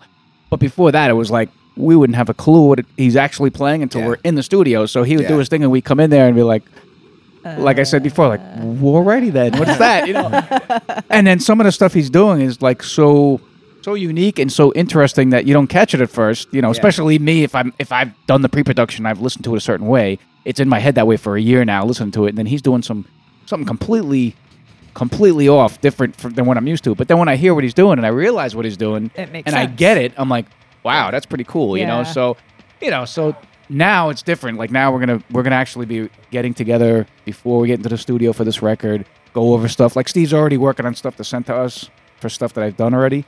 So in other words, we're we're in the process now of just listening to Steve's stuff, and then soon we're gonna be getting together and, and working on stuff together, which we haven't done in years. You know what I mean? As far as Yeah. before recording a record, to, to sit down, play the songs, go through them together, come up with ideas together while we're, you know, in the Oh. same room. Yeah. It's we've, hard- we've never done that before. We're not like we're just so not like a typical band. Like when we Yeah. go into the studio to do a record, like we haven't even rehearsed together for that record. Like we're all in there for the first time, playing these songs for the first time. You And know, not I mean, even we're together, rehearsing yeah. them on our own, but Yeah. we're playing them for the first time for real. you know, in the studio. So you don't know how things are going to work out, and we're hearing, like Bob said, we're hearing what Steve's doing, truly hearing it for the first time in the studio. So it is kind of weird because you're like, okay, you know, because there's been times like in the last record, he's had a part and he'll have spend a lot of time on this one section of a song, and he's like, no, I got, I, don't worry, and he'll go in there and do it, and it doesn't fit, and we're just like, mm, you Yeah. use it, dude, you know, and then he's got to like on the fly come up with something different. So Yeah. it was the only time. Luckily, it wasn't. didn't. It was like one part or something that was really you know. doesn't But happen that often, but it happens from Yeah. time to time. you know. Yeah. but that's just you know the way we're doing it. You're bound to run into that once in a while. And that's only our malfunction. That's Yeah. my point. Like doing it the way we do it. Like you do sometimes have a s- surprises in the Yeah. studio. We've arranged songs completely in the studio after the fact. Like Oh, Steve yeah. has recorded his parts, gone home, and then when he hears the finished song, it's completely different because we're like, yeah, it's not working. We'll just Yep. Uh-huh. arrange it digitally in the studio because Yep. you could do that. We had to do that We weren't able to do that back A couple in the day. older tracks. So and, and- Steve will be like, "What the fuck? I didn't play this. Why? It was like again, uh, pretty much every record since the first one or second one, we'll get in the studio for two weeks to record, and that's when Ross and I start writing the lyrics Yeah. for the two weeks that we're in the studio recording. Well, and the that's first happened. two with- records weren't like that. That's what was I said like- after the second Yeah, record. yeah, yeah. So, so basically, like we're sitting there while Steve's recording his tracks. Ross and I are bouncing ideas around, writing stuff, Yeah. coming up with stuff.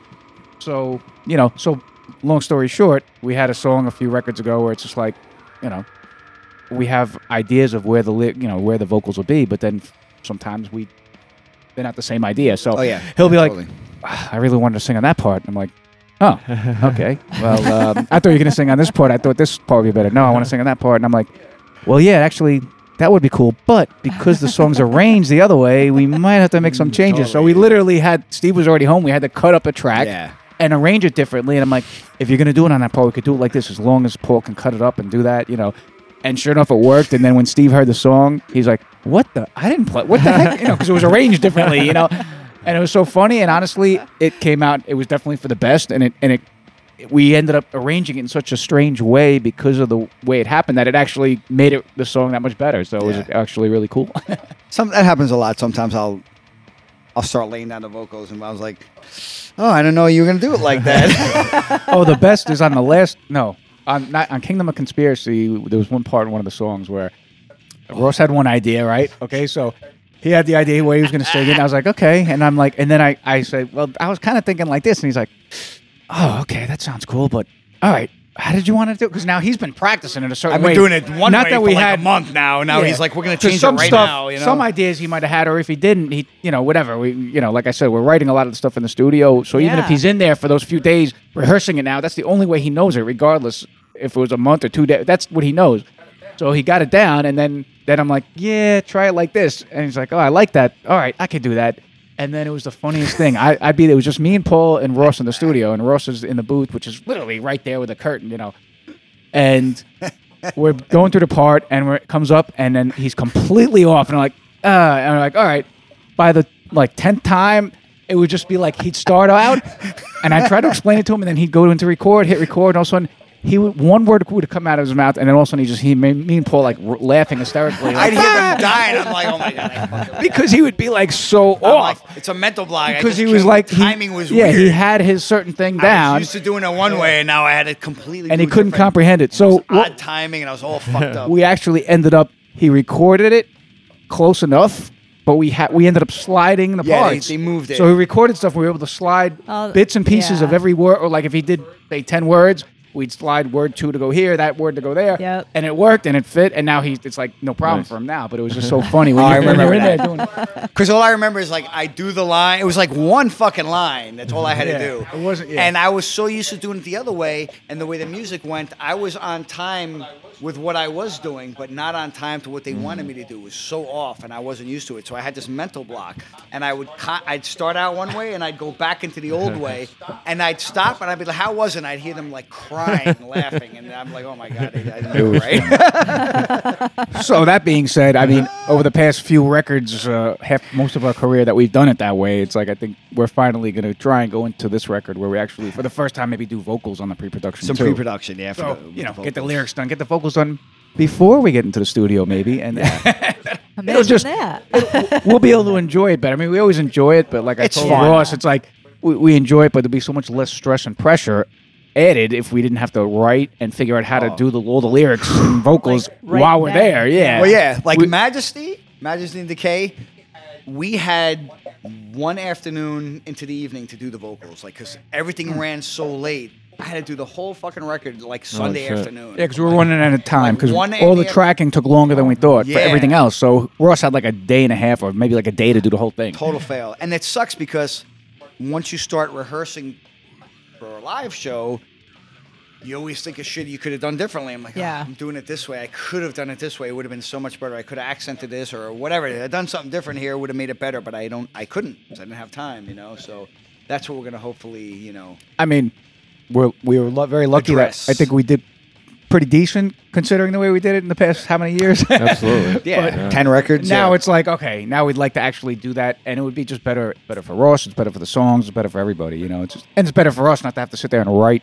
You know, t- anywhere from ten to twelve songs of lyrics in the studio too. It's cool. It's I, I don't mind it because like we work well together, so we're always bouncing ideas. So Yeah, we'll just it's- sit literally. He'll be at that side of the table. I'll be this side with our computers, and we'll have our ideas, and we're just working on stuff. And I'll say, hey, check this out. What do you think of this? And he's like, oh, I was thinking of this, and then we'll, oh, I like that. And he's like, oh, I like that, and then we'll just kind of work it like that. Structure yeah, sound. just It's keep- good to have yeah. yeah, two Oh different. Oh no, it's great. It's just that we just it would be nice to do it ahead of time, so now we can get in there more time. and just sit back and just record and only record, and then just kind of like you know, I think it'll just be a, a nicer it. experience. You know, yeah, it'd be nice to go. it's into always studio great, but it's just nice to be I able have to to have work that hard. Yeah, exactly. it's just chill and then just record and not and not write at the same literally time. lower was like the last song we wrote the lyrics for on this this last record and we were up to like four in the morning we were like from like seven at night we had our dinner after the session and we sat down we had the the concept and we had a couple of ideas and a couple of lines and we're like we have to finish the song because tomorrow's fucking Wow. d-day. I gotta do the vocals oh, tomorrow. yeah.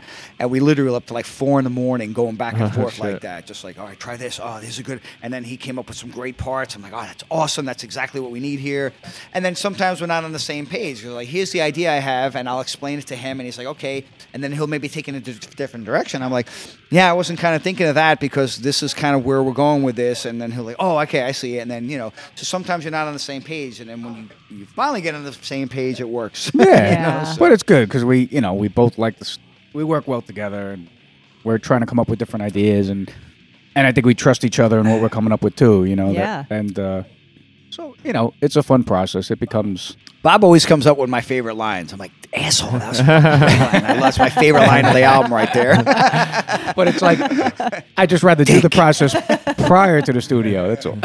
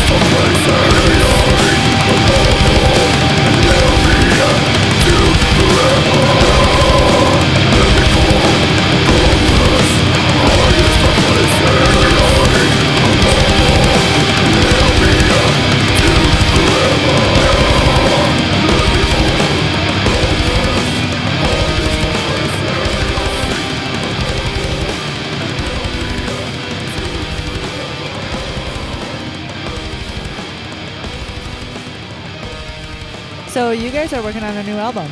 Yes. We got like six songs. Yep. That's why he's up. He's teaching me some of this. Just heard the six one today. That's amazing. Do you guys have like a timeline?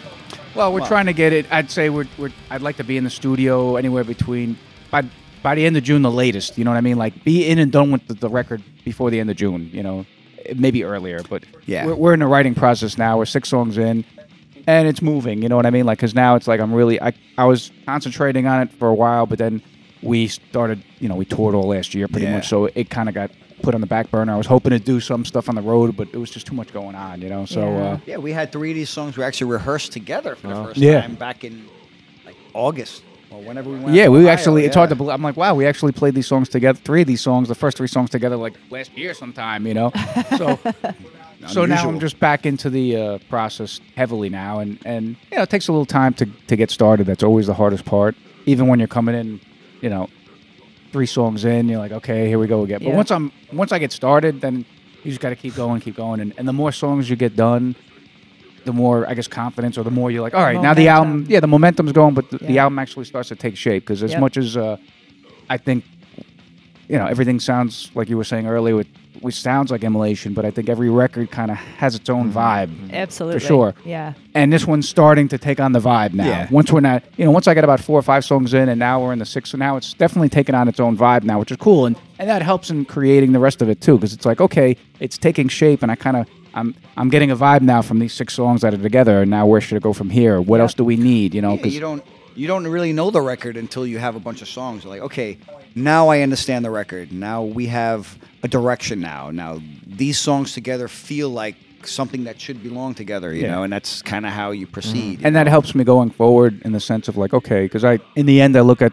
every record as like one big song like what is the whole Yeah. entity missing you know what i mean it's like Yep. if i'm regardless of what i guess order they end up in what's missing do i need something you know am i missing like i don't know it's, it's hard to explain but like do i need something that's a little bit more energetic now or do i need something that's darker now or, or just slower something or i don't know moodier or heavier. like what what what what makes this these songs what's going to make all this one full thing you know what I mean? yeah, Yeah, exactly so that's Yeah. kind of like helps me go forward so the more songs i get done the more it helps me move forward in knowing what's missing. Yeah, that totally makes know? sense. so Absolutely. and it helps with every aspect. It helps with the lyrics. You know, when you understand the direction the album's going in, and you understand the mood and the feeling of the songs, they kind of, in a weird way, they kind of speak to you. Like we'll have ideas and concepts, and they'll only apply to certain songs musically. Like, like it's weird, but like if you have one concept, it'll work with, let's say, this song hmm. musically. Yeah. Because it's it's that kind of vibe. I'd say it wouldn't Ross work with good this at, song because good at it doesn't picking the that songs vibe. for the vibe. Because like I'll, I'll have an idea about a song and then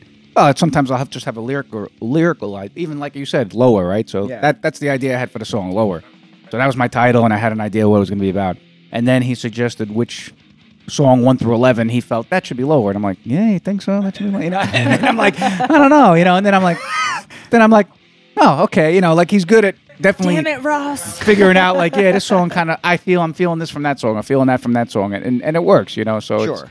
um but yeah every song you know the music speaks to you the uh the idea once you have an idea then you have something to go on you know if you're just like i'm just gonna and honestly I, I sometimes the music speaks to you in the sense of i'll just listen to music one of the songs i I had and i'll just all of a sudden lines will just start coming at me and I'll start putting them out there and sometimes they'll most of them will work for that song but it's just like I'll just hear the music and imagine what's going to be going over it and then some kind of lyrics will just come out and I'm like okay that could work for something you know Yeah, It's- yeah. that's just the way it is You Sometimes that it's for me it's different. I'll have I'll come up with ideas and lines and uh, you know whatever, and then uh, I'll when I start hearing the songs, I'm like, oh wow, this song could do something for this song like this, you know, and you have an idea and you you apply it to that song, and then you start to develop it, you know, with that song in mind, you know, just like Bob said, they don't work for every song; they work with specific songs. So yeah, it's a weird process, you know, and you don't really think of it until we're like dissecting it now. You know, we're Yeah. talking about it. Yeah. But you just kind of it just happens and it's just organic, you know. But when you you stop to dissect it, it is a weird kind of process. The way we mentally kind of you know Work go through through, an it. album, Yeah, exactly. yeah. Yeah. yeah. it's fun though. I'm- mean, we enjoy it obviously. Otherwise, we wouldn't still be doing it. And you're happily doing it. we are. We Oh, are yeah. absolutely. Like you guys are friends. You are family. yeah. yeah, oh absolutely. yeah without Yeah. a doubt it's like you can you not tell?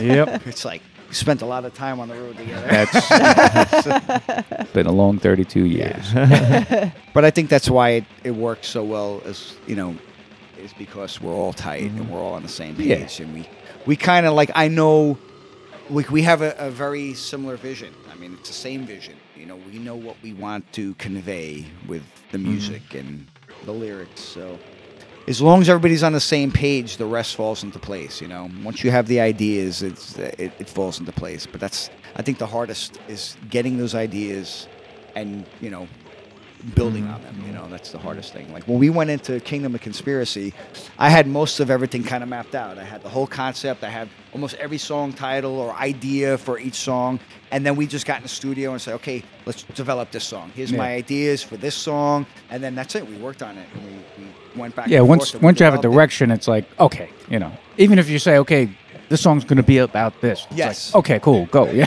then you can make it if there's no idea, then it's like a fail. You if know. I don't have an idea, it's a fail for me. And we've had a, some records where I'll have like a bunch of ideas for like five or six songs, and then the last three or four, zero. And then I'm just, fuck, man, I Yeah. fuck now. And then I was like, come on, Lyric Fairy, Yeah. come on. exactly. There's times we'll be in the studio and it's like he'll be like, "All right, I'm done. I gotta go to sleep." You know, it's like you know because we're up late. You know, we're trying to figure this out. He's like, "All right, I'm toast, man." So he'll go to sleep, and all of a sudden he'll wake up and and I'll like Ten leave this. I'll like leave the stuff out there for him to check out, and I'm like, "Huh." Oh, what's this? Oh, oh, oh, oh, man! He's like, it's like the lyric fairy came. presented me with some lyrics. this is good. I'm gonna use this. Thanks, Lyric Fairy. That's amazing. He's like, I'm just gonna put this song under my pillow. when I pull it out, oh, there's lyrics. but it's like that, you know. It's like we've had some times where I'll, I'll just be so fucking done and Oh, yeah. frustrated and have that wall, you know, just no inspiration. And I'm like, I gotta, I gotta step off now and just take a break and go to sleep or whatever. And then he'll just And then I'll be up till six in the morning, Yeah, and I'll be like, yeah, here's some ideas. I'm like, man, killed it.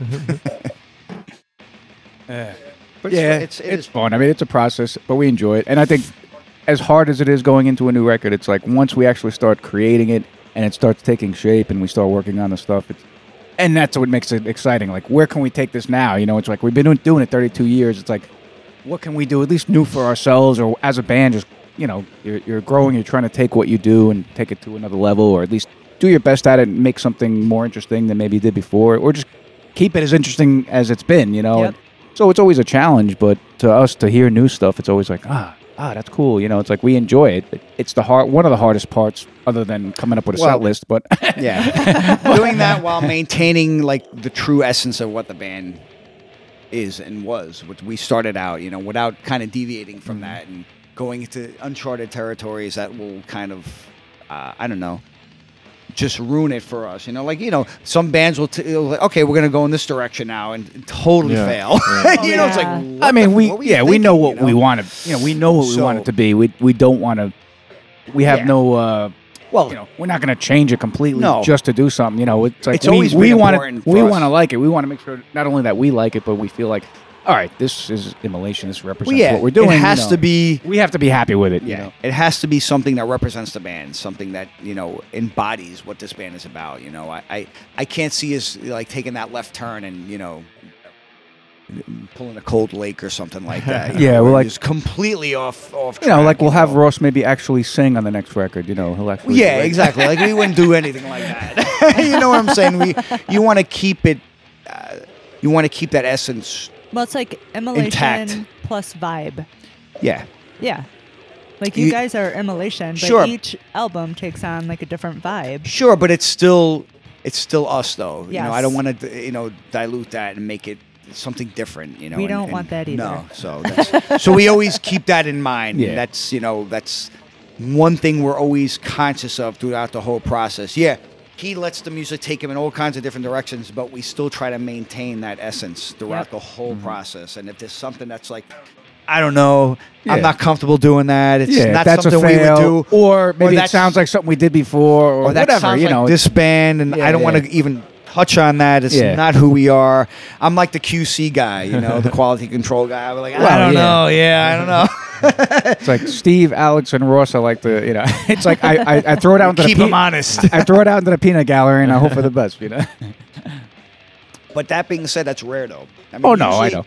99% of the time, I love what he's presenting me. You know, there are a few cases where I'm just, I don't know, it's kind of generic sounding, or that it kind of reminds me of something else, and I'll say, "Here, this is what it reminds me." of. Yeah, and I don't even like. As soon as anybody even says that, I'll just drop it. It's like I don't even, you know, I don't even want to go down that road. You know what I mean? If someone's like, "This kind of sounds like that," I'm like, "All right, Yeah. forget it." you know, it's like I don't want. to And we've had, like we said before, we've had times where we've changed stuff in the studio. No Jesus, No Beast was one of those songs. He had a part in No Jesus, No Beast off the third album, and it was a weird part that came in the middle of the song during the heavy section, and it was like a really kind of uh, like an upbeat kind of part, and it just did not fit there. Remember? That one. That was that It one. was No Jesus, No Beast. Yeah. What's the other song I'm thinking about too? Was it Burial Ground? that one Oh, too, right? Maybe Burial Ground too, but, But that maybe, was yeah, earlier. No Jesus, but No Jesus, no beast, because I we, we were actually tracking Yeah. that, and I was started to goof on. it. I was starting jumping. Oh, around, yeah. like, you know.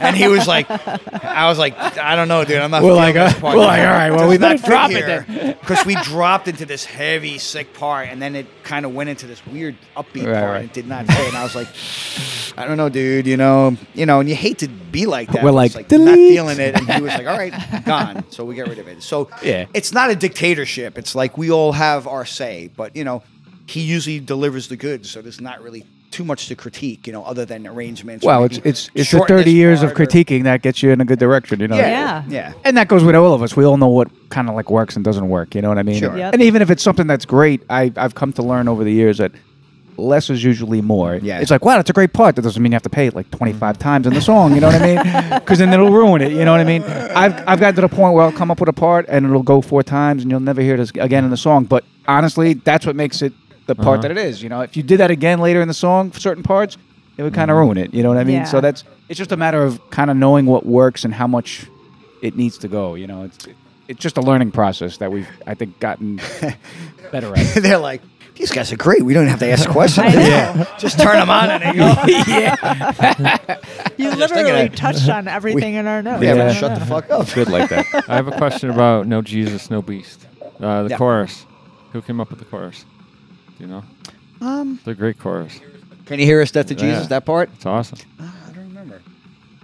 I don't remember We were just I- I talking love about that chorus. I remember. We did it together. We probably All right. did it together. Well- yeah, I don't remember. Yeah, yeah.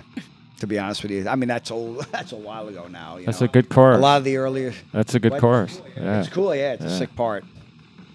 Probably Bob came up with it. He comes over all the lines I like the best. I was like, ah, Damn it, you dickhead. bastard. um, let's talk about Death Yeah. Fest. About 2005. Yeah. Do you, do you guys remember 2005 Death Fest? Having Maryland? Sound, yeah. Was that Sound problems. Um, was that the year 2005? 2005. Wait a minute. Was Us that- ha- did we have sound problems? yeah, that's that- about. Let's see. With 32 years, it's about 30 years of our career. you got to be more Was that specific. the year Napalm played?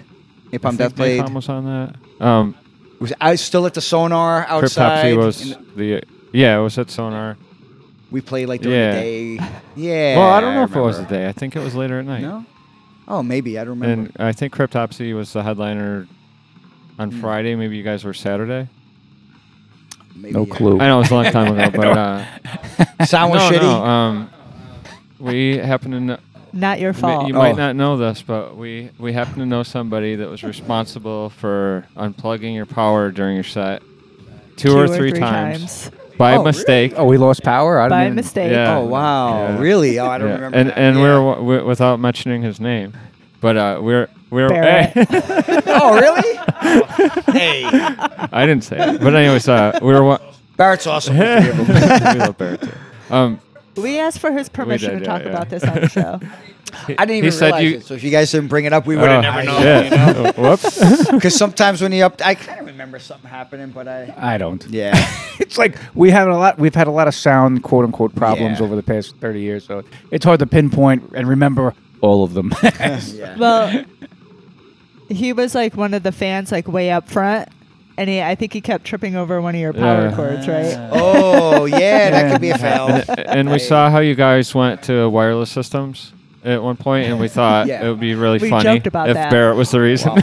no, no, actually, it was our it was one of our techs in Europe was like, you guys, you know, you need to get some wirelesses. You got to stop dancing with cables every night because we're constantly, you know, dancing Yeah. around the cables and trying to. well, the thing is, we had wirelesses for like a hot minute a few years back, but they didn't really work that great. So we just Yeah. we didn't bother with them anymore. But then uh, our friend Peter showed us something that was like you know, we didn't realize how advanced they'd become, and you know, it uses Yeah. like Bluetooth technology, and it's like it's like flawless, and we're like, wow, these things work amazing, you know, and and ever since then we've been like, it's it's just awesome not to have to We're deal with that. untethered. yeah, it's really, it's such a nice thing, you know, and not have to worry about that. Totally. Um, do you guys listen to a lot of music? Yeah. Yeah. Do you avoid music during like your writing process? Uh, maybe he does. I mean, Yeah, I I listen to mean, music all the time, so It depends. It depends. Sometimes, I mean, a lot of times I'll, I'll, I'll yeah, I'll avoid listening to a lot of stuff because I'm just trying to work and get my own space. And you know, especially like even our old stuff, I'll try to avoid. Which now it's you know we have shows to rehearse for, so I can't avoid it. But you know, sometimes in my head, I'm like, I don't want to hear my old stuff. I don't want to play the old stuff. You don't want. I don't want it to. I don't want it to leak into. Yeah. You know what I mean? Like, I mean, an influence is one thing, but it's like I don't want to end up yeah coming up with parts that I you know whatever.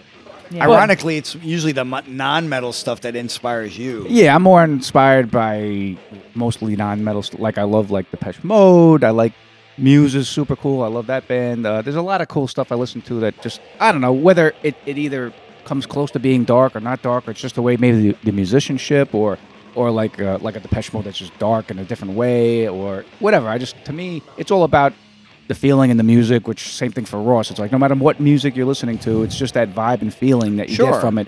And that's what to me is the most interesting when you're hearing stuff that's just got the most feeling and whether it's a band or whether it's an orchestration or Sure. something between the two of those, you know, it's just to me it's it's it's inspiring, you know what I mean? Even if it's not even the particular music, it's just the inspiration of like, wow, listen to all that stuff together and Oh, how course. great it's you know, Sure. so Yeah. it, I'm inspired by music in a lot of different ways, whether it's directly or indirectly. Yep. So, and that, I'm sure Ross is the Oh same yeah, way, you know. because so. you'll hear something that's uh, non-metal, and you're like, "Wow, that is fucking awesome!" Mm. Like what a great section, or Yeah. what a, what just a great arrangement, or wow, that's an awesome, what a great idea. You know, it would be you know, assholes. you know, it's like, like you go see a movie and the way they do the music sometimes is cool. Like Yes. you know, I don't know, there'll be something leading up to something, and the music will actually help push that forward in oh, such yeah. a way. how they create a mood and Yeah. they build it, and just uh, you know the intensity or or whatever it is. It's Yeah. like that's the kind of stuff that's inspiring because you hear that and like, wow, it'd be cool to create something like that. Not the same thing, but like Yeah.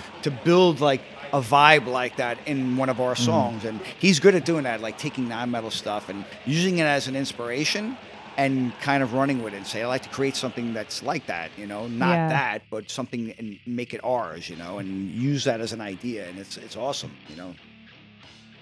Yeah, I think when writing, we're always trying to just do something. I mean, obviously, yeah. Look, it's two guitars, a bass, and drums. You know, So you're limited. you're limited to an extent, but Yeah. unless you start throwing in all the extra tracks and stuff, which I know a lot of people do, and that's fine. You know, it's great.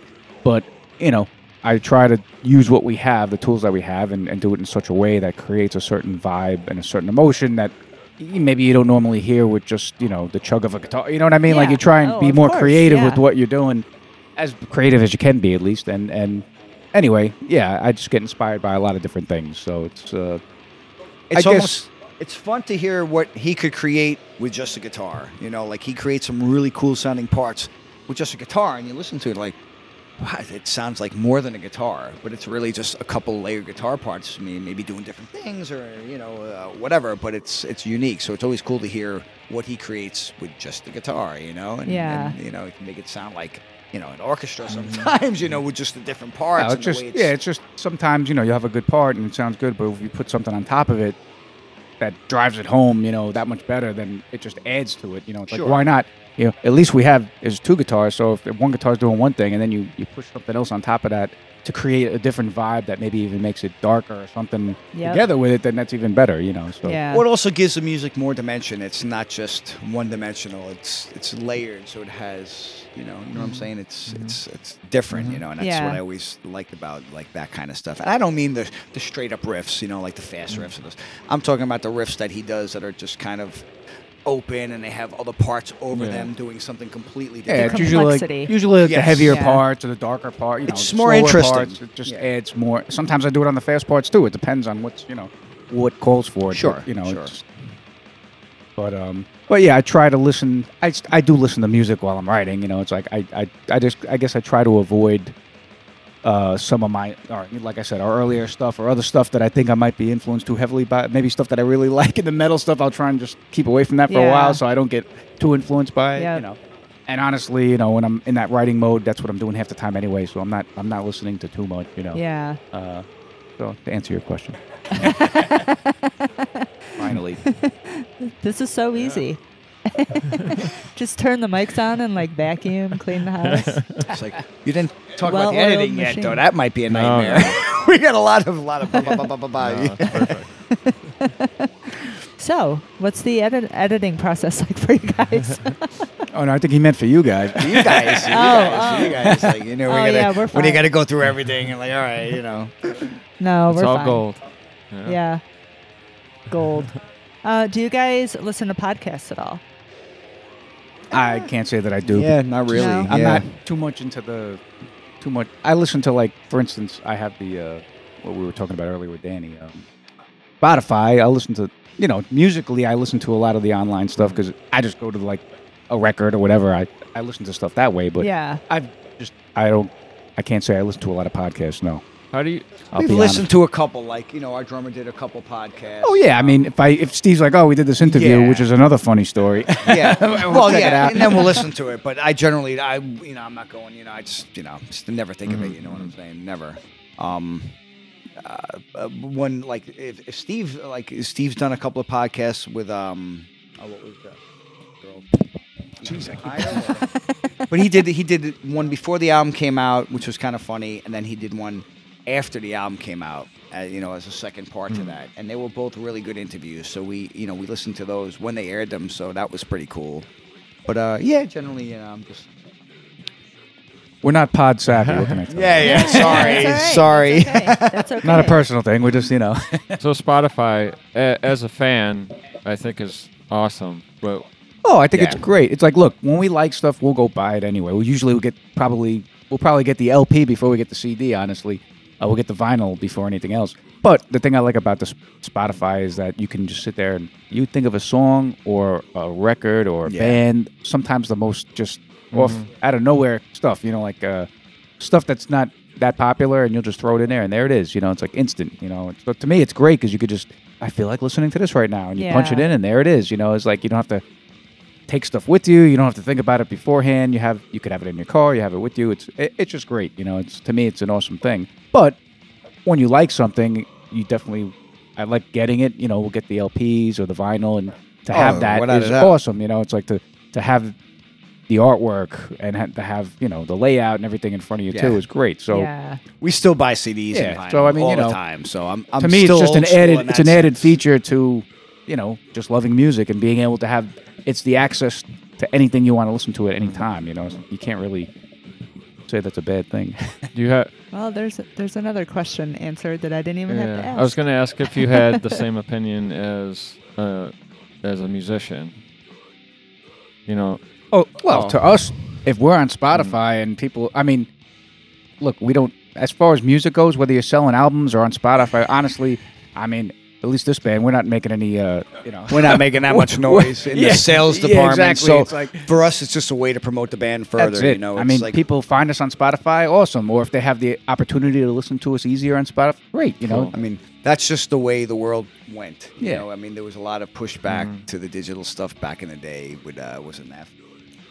Napster. Yeah, Napster and all. Napster, Yeah. yeah. You know, and you know, back then I was, you know, I wasn't even like a big internet guy. you know what I'm saying? It was just like CDs and mm-hmm. vinyls. I think the record industry just had to figure out how to catch up Yeah. with it and, and how to handle Yeah. it. And I guess they, I think they figured it out by now. So sure. it is what it is. You know, I mean, It to me, if the music's out there and people have access to it, that's the most important part. I mean, as far as you know, when we go out on the road, that's where we make most of the income for the for the band. So as Yeah. far Pretty as that much, goes, yeah, so- I'm happy if people listen to the music and get into the band. That's a plus for us. You know, just that fact that they know the music, they have opportunity to listen Yes. to it. That's fine. You having know? your music easy easily accessible by anybody in the world you know at a you know just by clicking on something that's a great tool to have you know then you could you could play almost anywhere and you you you know you have people who are familiar with your music you know we didn't have that back then we had the cassette tapes Yeah. we were mailing Right, around to right. people so it's an it's it's it's good in a sense obviously you know, you could talk about the negatives as well, mm-hmm. but I, I, see it as a good thing in a lot of ways, you know, now. So And your fans are still buying your stuff. I mean, we have Immolation And albums and CDs, but we still stream you too. we've talked about that. Yeah. See, metal, the metal community is unique in that sense because I find the metal fans like myself and Bob and all of us here, we buy physical mm. products Yep. still in addition to maybe mm. streaming. you Yeah. know? So that's the unique thing about the metal fans. They will buy physical product Yep. because they they're still avid collectors and they like the physical product.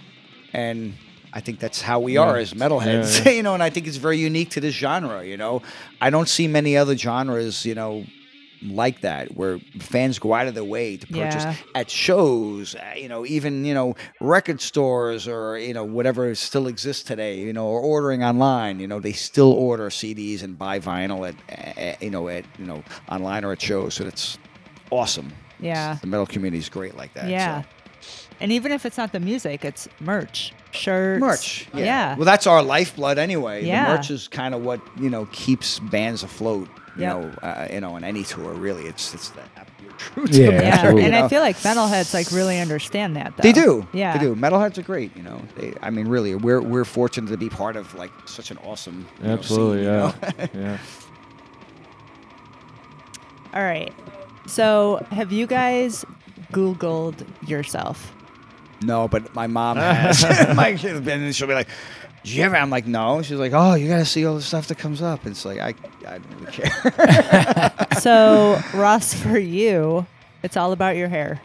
oh, awesome, Not so much me, of course. Yeah, Bob. Bob. Unfortunately, It's all about the hair. yeah. Bob, for you, it's gear. So I- it's I- hair and gear. Gear. I'm not really a big gear guy. Uh, those are the the big Google hits. Hmm. Maybe they're curious of what gear, perhaps. Maybe, yeah. But since it's like different every other day, then I don't know. See what people don't understand. We're not huge gearheads. Yeah. Alex is probably the biggest gearhead in the band. Like I mean- Alex knows about gear and guitars and the, t- you know the technical aspect mm. behind it. We're just I mean, you know. plug well, and you're go. endorsed, right? Yeah, I mean, Yeah, don't get me wrong. so that- when I it comes to like, that's yeah, yeah, of Yeah. course. Like ESP, we've, I, you know, I've been lucky enough to be with them uh, for a few years now, and the stuff really is amazing. The guys Oh, they're at the awesome, company are yeah. amazing. Alex, who's been a fan of ESP for a long time, when I got him hooked up with that, once he joined the band, he's, you know, he's just on cloud nine now, being a superstar. like, like he just, he's even that much more. Like he'll, he'll just, he'll get guitars, but then he'll go buy some more too. You know, Yeah. he's a guitar guy. He yeah, has he, a collection he of is guitars. like, yeah, you know. he's he's And the I have- guitar expert. So I have friends like that, like Don. Uh, my Oh, friend yeah, Don yeah. plays guitar in a hard New York hardcore band called Breakdown, and he's a guitar guy. He has like a shit ton of guitars, really awesome guitars, you know.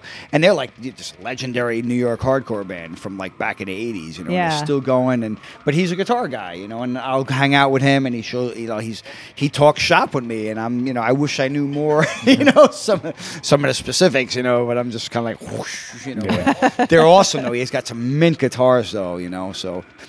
But I always say, you know, I'm an Ibanez guy. These guys are ESP guys. Yeah, I mean, once you we know enough that when you use something and you you you know, like I started as soon as I started using ESP, I was like, wow, this is this. I could tell the difference. You know what I mean? And then uh, we've been lucky enough to get a few different guitars from them. I've got a couple of seven strings from them. I got you know a few other guitars and the ones that I use live with Immolation and and you can tell. And and Alex.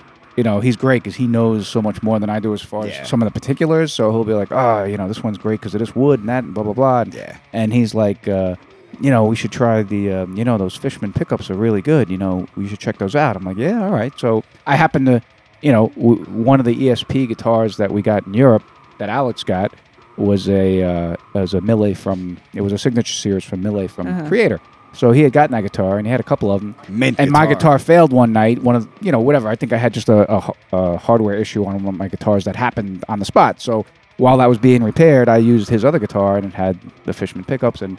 So we're both using that, and I'm like, "Wow, I can really tell the difference." And This is you were right, you know, and it sounds amazing. and then, sure enough, now we're using Fishman's. You know, we're endorsed by them too. So it's like, you know, so you learn as you go, and you say you, you know, you learn through what you, the stuff that you use, and you're like, "Wow, that's, you know, that's good stuff." So you want to stick with that because it, it works, and it and it sounds the best, you know. So that's so that's what we go by. But Yeah. again, we don't follow it so much, but then when you get the product and you're like, wow, this is all right. Yeah. It's more like you know what you like. Like Yeah. I played Ibanez since the beginning. Like you know, my first, the, the first bass that I ever bought was an Ibanez. It was Destroyer X Series, which was like, you know, Jeff Becerra's old red uh, Destroyer bass. It was like that, but it was like uh, the next model, so it was a little sleeker.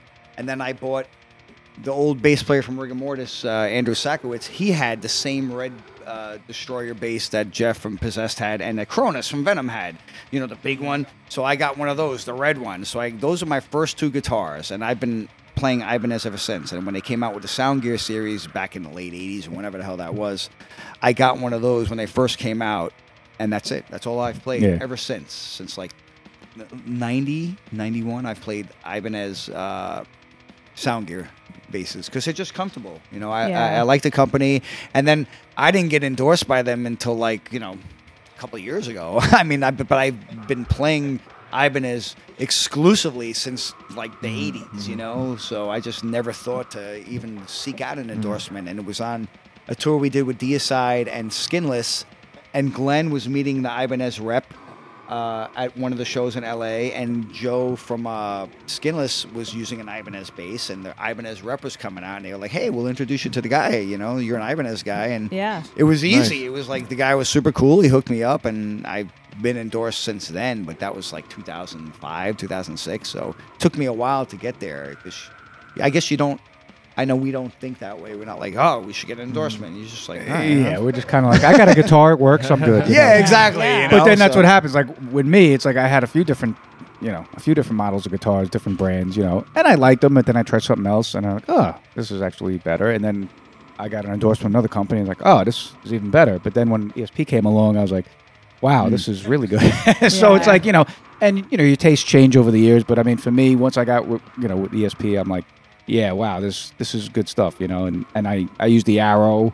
Uh, it's like kind of like you know the V, but like the half V. type Yeah. and it just works so well with what I do on stage. And I love the other guitars. I still use those once in a while on stage, but definitely off stage. You know, the regular Strat bodies that ESP makes and stuff. Yep.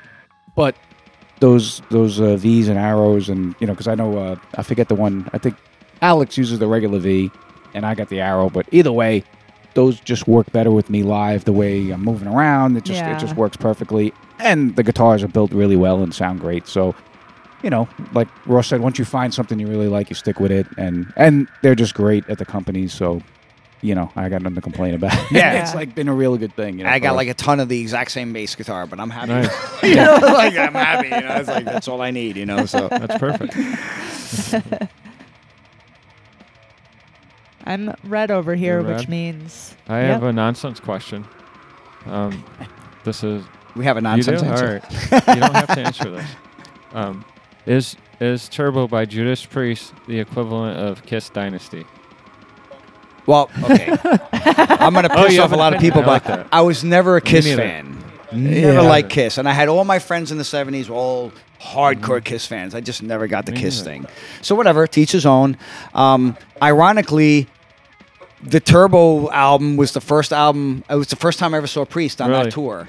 Yeah, and I was like, oh, it has to be this you know, I had an opportunity to see him during Defenders, which is like Yeah, my yeah. favorite record, my all-time favorite Priest record, and I was just too young. You know, it was one of those situations where I was just like, whatever, 14 or Yeah. 15, and I couldn't get the ride Yeah, to the yeah. show, and my buddy had an extra ticket, but I just it fell. You know, so Yeah, one of those same thing happened to me. I had a ticket, and then Yeah, my man. friend's sister couldn't make it, and that was our that was it. That was our ticket to get in there. It was her taking us there, and I was like, Yep. wow, total fail. so I saw them on the Turbo uh, Turbo Lover, it was Turbo Lover Turbo, or whatever I it think is. just Yeah, Turbo, yeah. Turbo, yeah. I saw them on that Yeah. tour, and it was Yeah. good. I mean, I go back and I listen to some of that record now. I'm like, it's Yeah, not. I, that I actually bad. like it. A lot of It's people. good. It's heavy. Yeah, it's, weird, but I like it. People beat Yeah. up on it, but I, I like it. Yeah, it was No, almost I- like Maiden in the Somewhere in Yeah, Time yeah. phase. You know, Yeah. that kind of era. Yeah. All Yeah, I those think- bands kind of went in that weird futuristic. yeah, they you went know? with that kind of like uh, sym- symphonic sound or whatever you Yeah, call yeah. that synthesizer thing. Yeah. That was like big, and then everybody was doing it for that hot minute. And so- Somewhere in Time was good. We saw them a couple Yeah. times on that tour. They were awesome. But uh, that was my first time. I think my only time seeing Priest. Unfortunately, and you know, I, I would have liked to have seen him on this last tour with the last record. 'cause the last record is Yeah. fucking awesome. That's- But, oh yeah, Yeah. but yeah, what are you gonna do? I think a lot of those records from you know earlier on when you're younger and then that band comes out with that record, and you're like, hmm, you know, you know, like, eh. Yeah. But then you know. 10, 15 years later, when you're old and you listen back, eh, you know what? That's a Yeah. pretty good record. It Yeah. wasn't that Yeah, bad. I'm But like when that you're a lot. younger, you're just kind of like instantly you were following a band for like two, three records, and all of a sudden they come out with that one that's kind of like You're like fail, Right, short right. jump. yeah, you're just like fail, and, then, and you just you know you're just like your head you're you're looking that direction. You don't want to know nothing about what just happened, and then later you realize, all right, it You're a little that. more closed-minded when you're younger, but nowadays we're just like, yeah, Yeah. I, I could appreciate that. yeah, I get it. So That what it is. I'm You good? So, uh, new record is Nuclear Blast again, or you're not sure yet? Yeah, well, we're gonna Yeah, re-sign yeah. with them. Awesome. Yeah, we're just waiting to you know finalize that. But yeah, we're happy Awesome. with them. They're happy with us. They're gonna extend the contract now for a couple more records, and so that's where That's we're gonna awesome. be. That's that's our home. Very cool. so Yeah, and we're happy to say that because they are a good company. And it's probably one of the most positive uh, label experiences we've had, you know, in our career. I mean, we've had we've had good label experiences. Like every label we've been on had its positive, uh, uh, you know, has strong points and its weak points, you know. And I think a lot of the weaker, our our our perception of the weaker points of these labels was just our Our you know, expectations, our, our our knowledge of the expectations being business too maybe, high, yeah. us being green. You know what I'm Yeah. saying? You know, when we first signed our first deal, we didn't know what to expect. We thought once you signed a record deal that that's it. You That's know, it. they're gonna do everything for you. We- But then we realized, you know, right after that, like, wow, you have to work even harder Mm-hmm. now. Yeah. You know, it's, it's like it's getting your album, getting an album out is just one part of it, but then you have to work that much harder.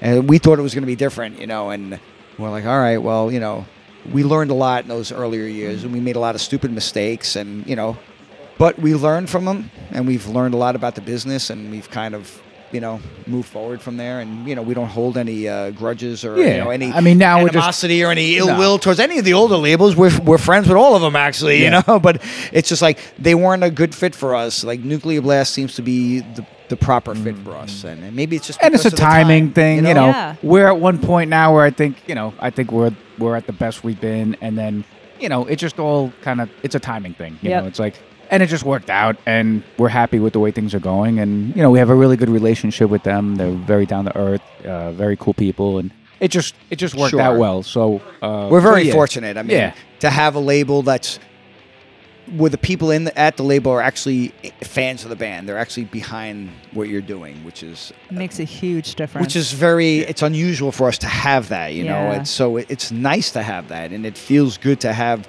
a company that's actually actually believes in you and is pushing you you know? So we've never had that really. Not that we felt you know i mean it was there but uh, again we our expectations were unrealistic back then because we weren't familiar with the industry Yep. and how things worked. So you know, but we learned we learned some hard lessons in those early years. You know, we had like a five year gap in between the first album and the second album, and that's because of that. Because our expectations were unrealistic, and we were very soured on the whole industry thing and the label thing, and we wanted out of that Roadrunner contract, and and we got out of the contract. They actually did us a huge favor, which was unheard of. Like we got out of like a seven album or five album contract because we went down there and said, hey we don't want to be part of the label anymore. We're unhappy. And they let us go. And we still talk to Monte about that these days. And he's like, man, you were the uh-huh. only band back then that we we let go like that. pretty amazing. It was. And we were lucky. I mean, they could have held on to us and, Yeah. and, and busted our balls. And in retrospect, we realized they did us a huge favor, but we didn't see it like that back then. We were just like,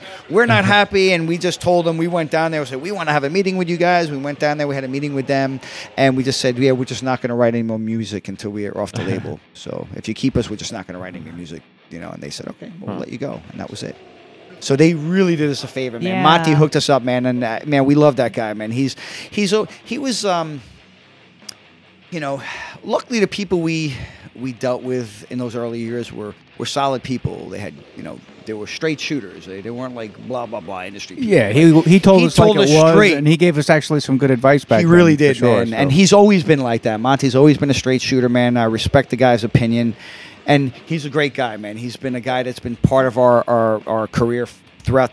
You know the 32 years, and now he's part of Nuclear Blast, so it's like full Yeah, circle type cool. of thing. But yeah, he taught us a lot of really important lessons back then because we needed to, to learn a few things. So you know, so uh, you know, we we did a lot of made a lot of stupid mistakes, but we've learned from them. So that's what you can hope for, I guess. That's what we do. Yeah. All right. Is there anything that we didn't touch on? No, I think we got most of it. we're I good. think we just want to thank you guys. Thank guys you. for Yeah, the thank you guys. opportunity This was awesome. here, and uh, it was very cool. We had you a lot of built really up good time. talking. We haven't, Yeah, we haven't done an interview in a while. I know exactly. Lucky you, got, you. got us on a good moment. You know, it's like, Yeah. We apologize to all the listeners. No, no, don't do that. Gold. We're so looking forward to the album. yeah. Awesome. Can't wait. Thank you guys. Cool. Thank you guys for your time. Thank Uh, Thank you. awesome. We Thanks for appreciate having it. us. Yeah, we had a nice time. We made it happen. Yeah. Yeah. Thank you out. guys very much. Awesome. Awesome. All right. Good night. Music over. All right, so we're back post interview, a few days Yes. after the actual interview. Uh, Yep. It was a great time. Really, really enjoyed talking. Yeah. to them. Yeah, we had a lot of fun. Absolutely. So we didn't want to interrupt the talking with song announcements, but uh, we wanted Yeah. to announce what was played in the episode at the end here. Yep. So we're gonna go over what we played in order. So first, we started off the very beginning before the interview was Christ Cage off of the Here in After record. Then after that was No Jesus, No Beast off of Failures for Gods. And then we went into Fall from a High Place off of Close to a World Below. And next, we're going to play my pick, Thrown to the Fire off of the Atonement album from 2017.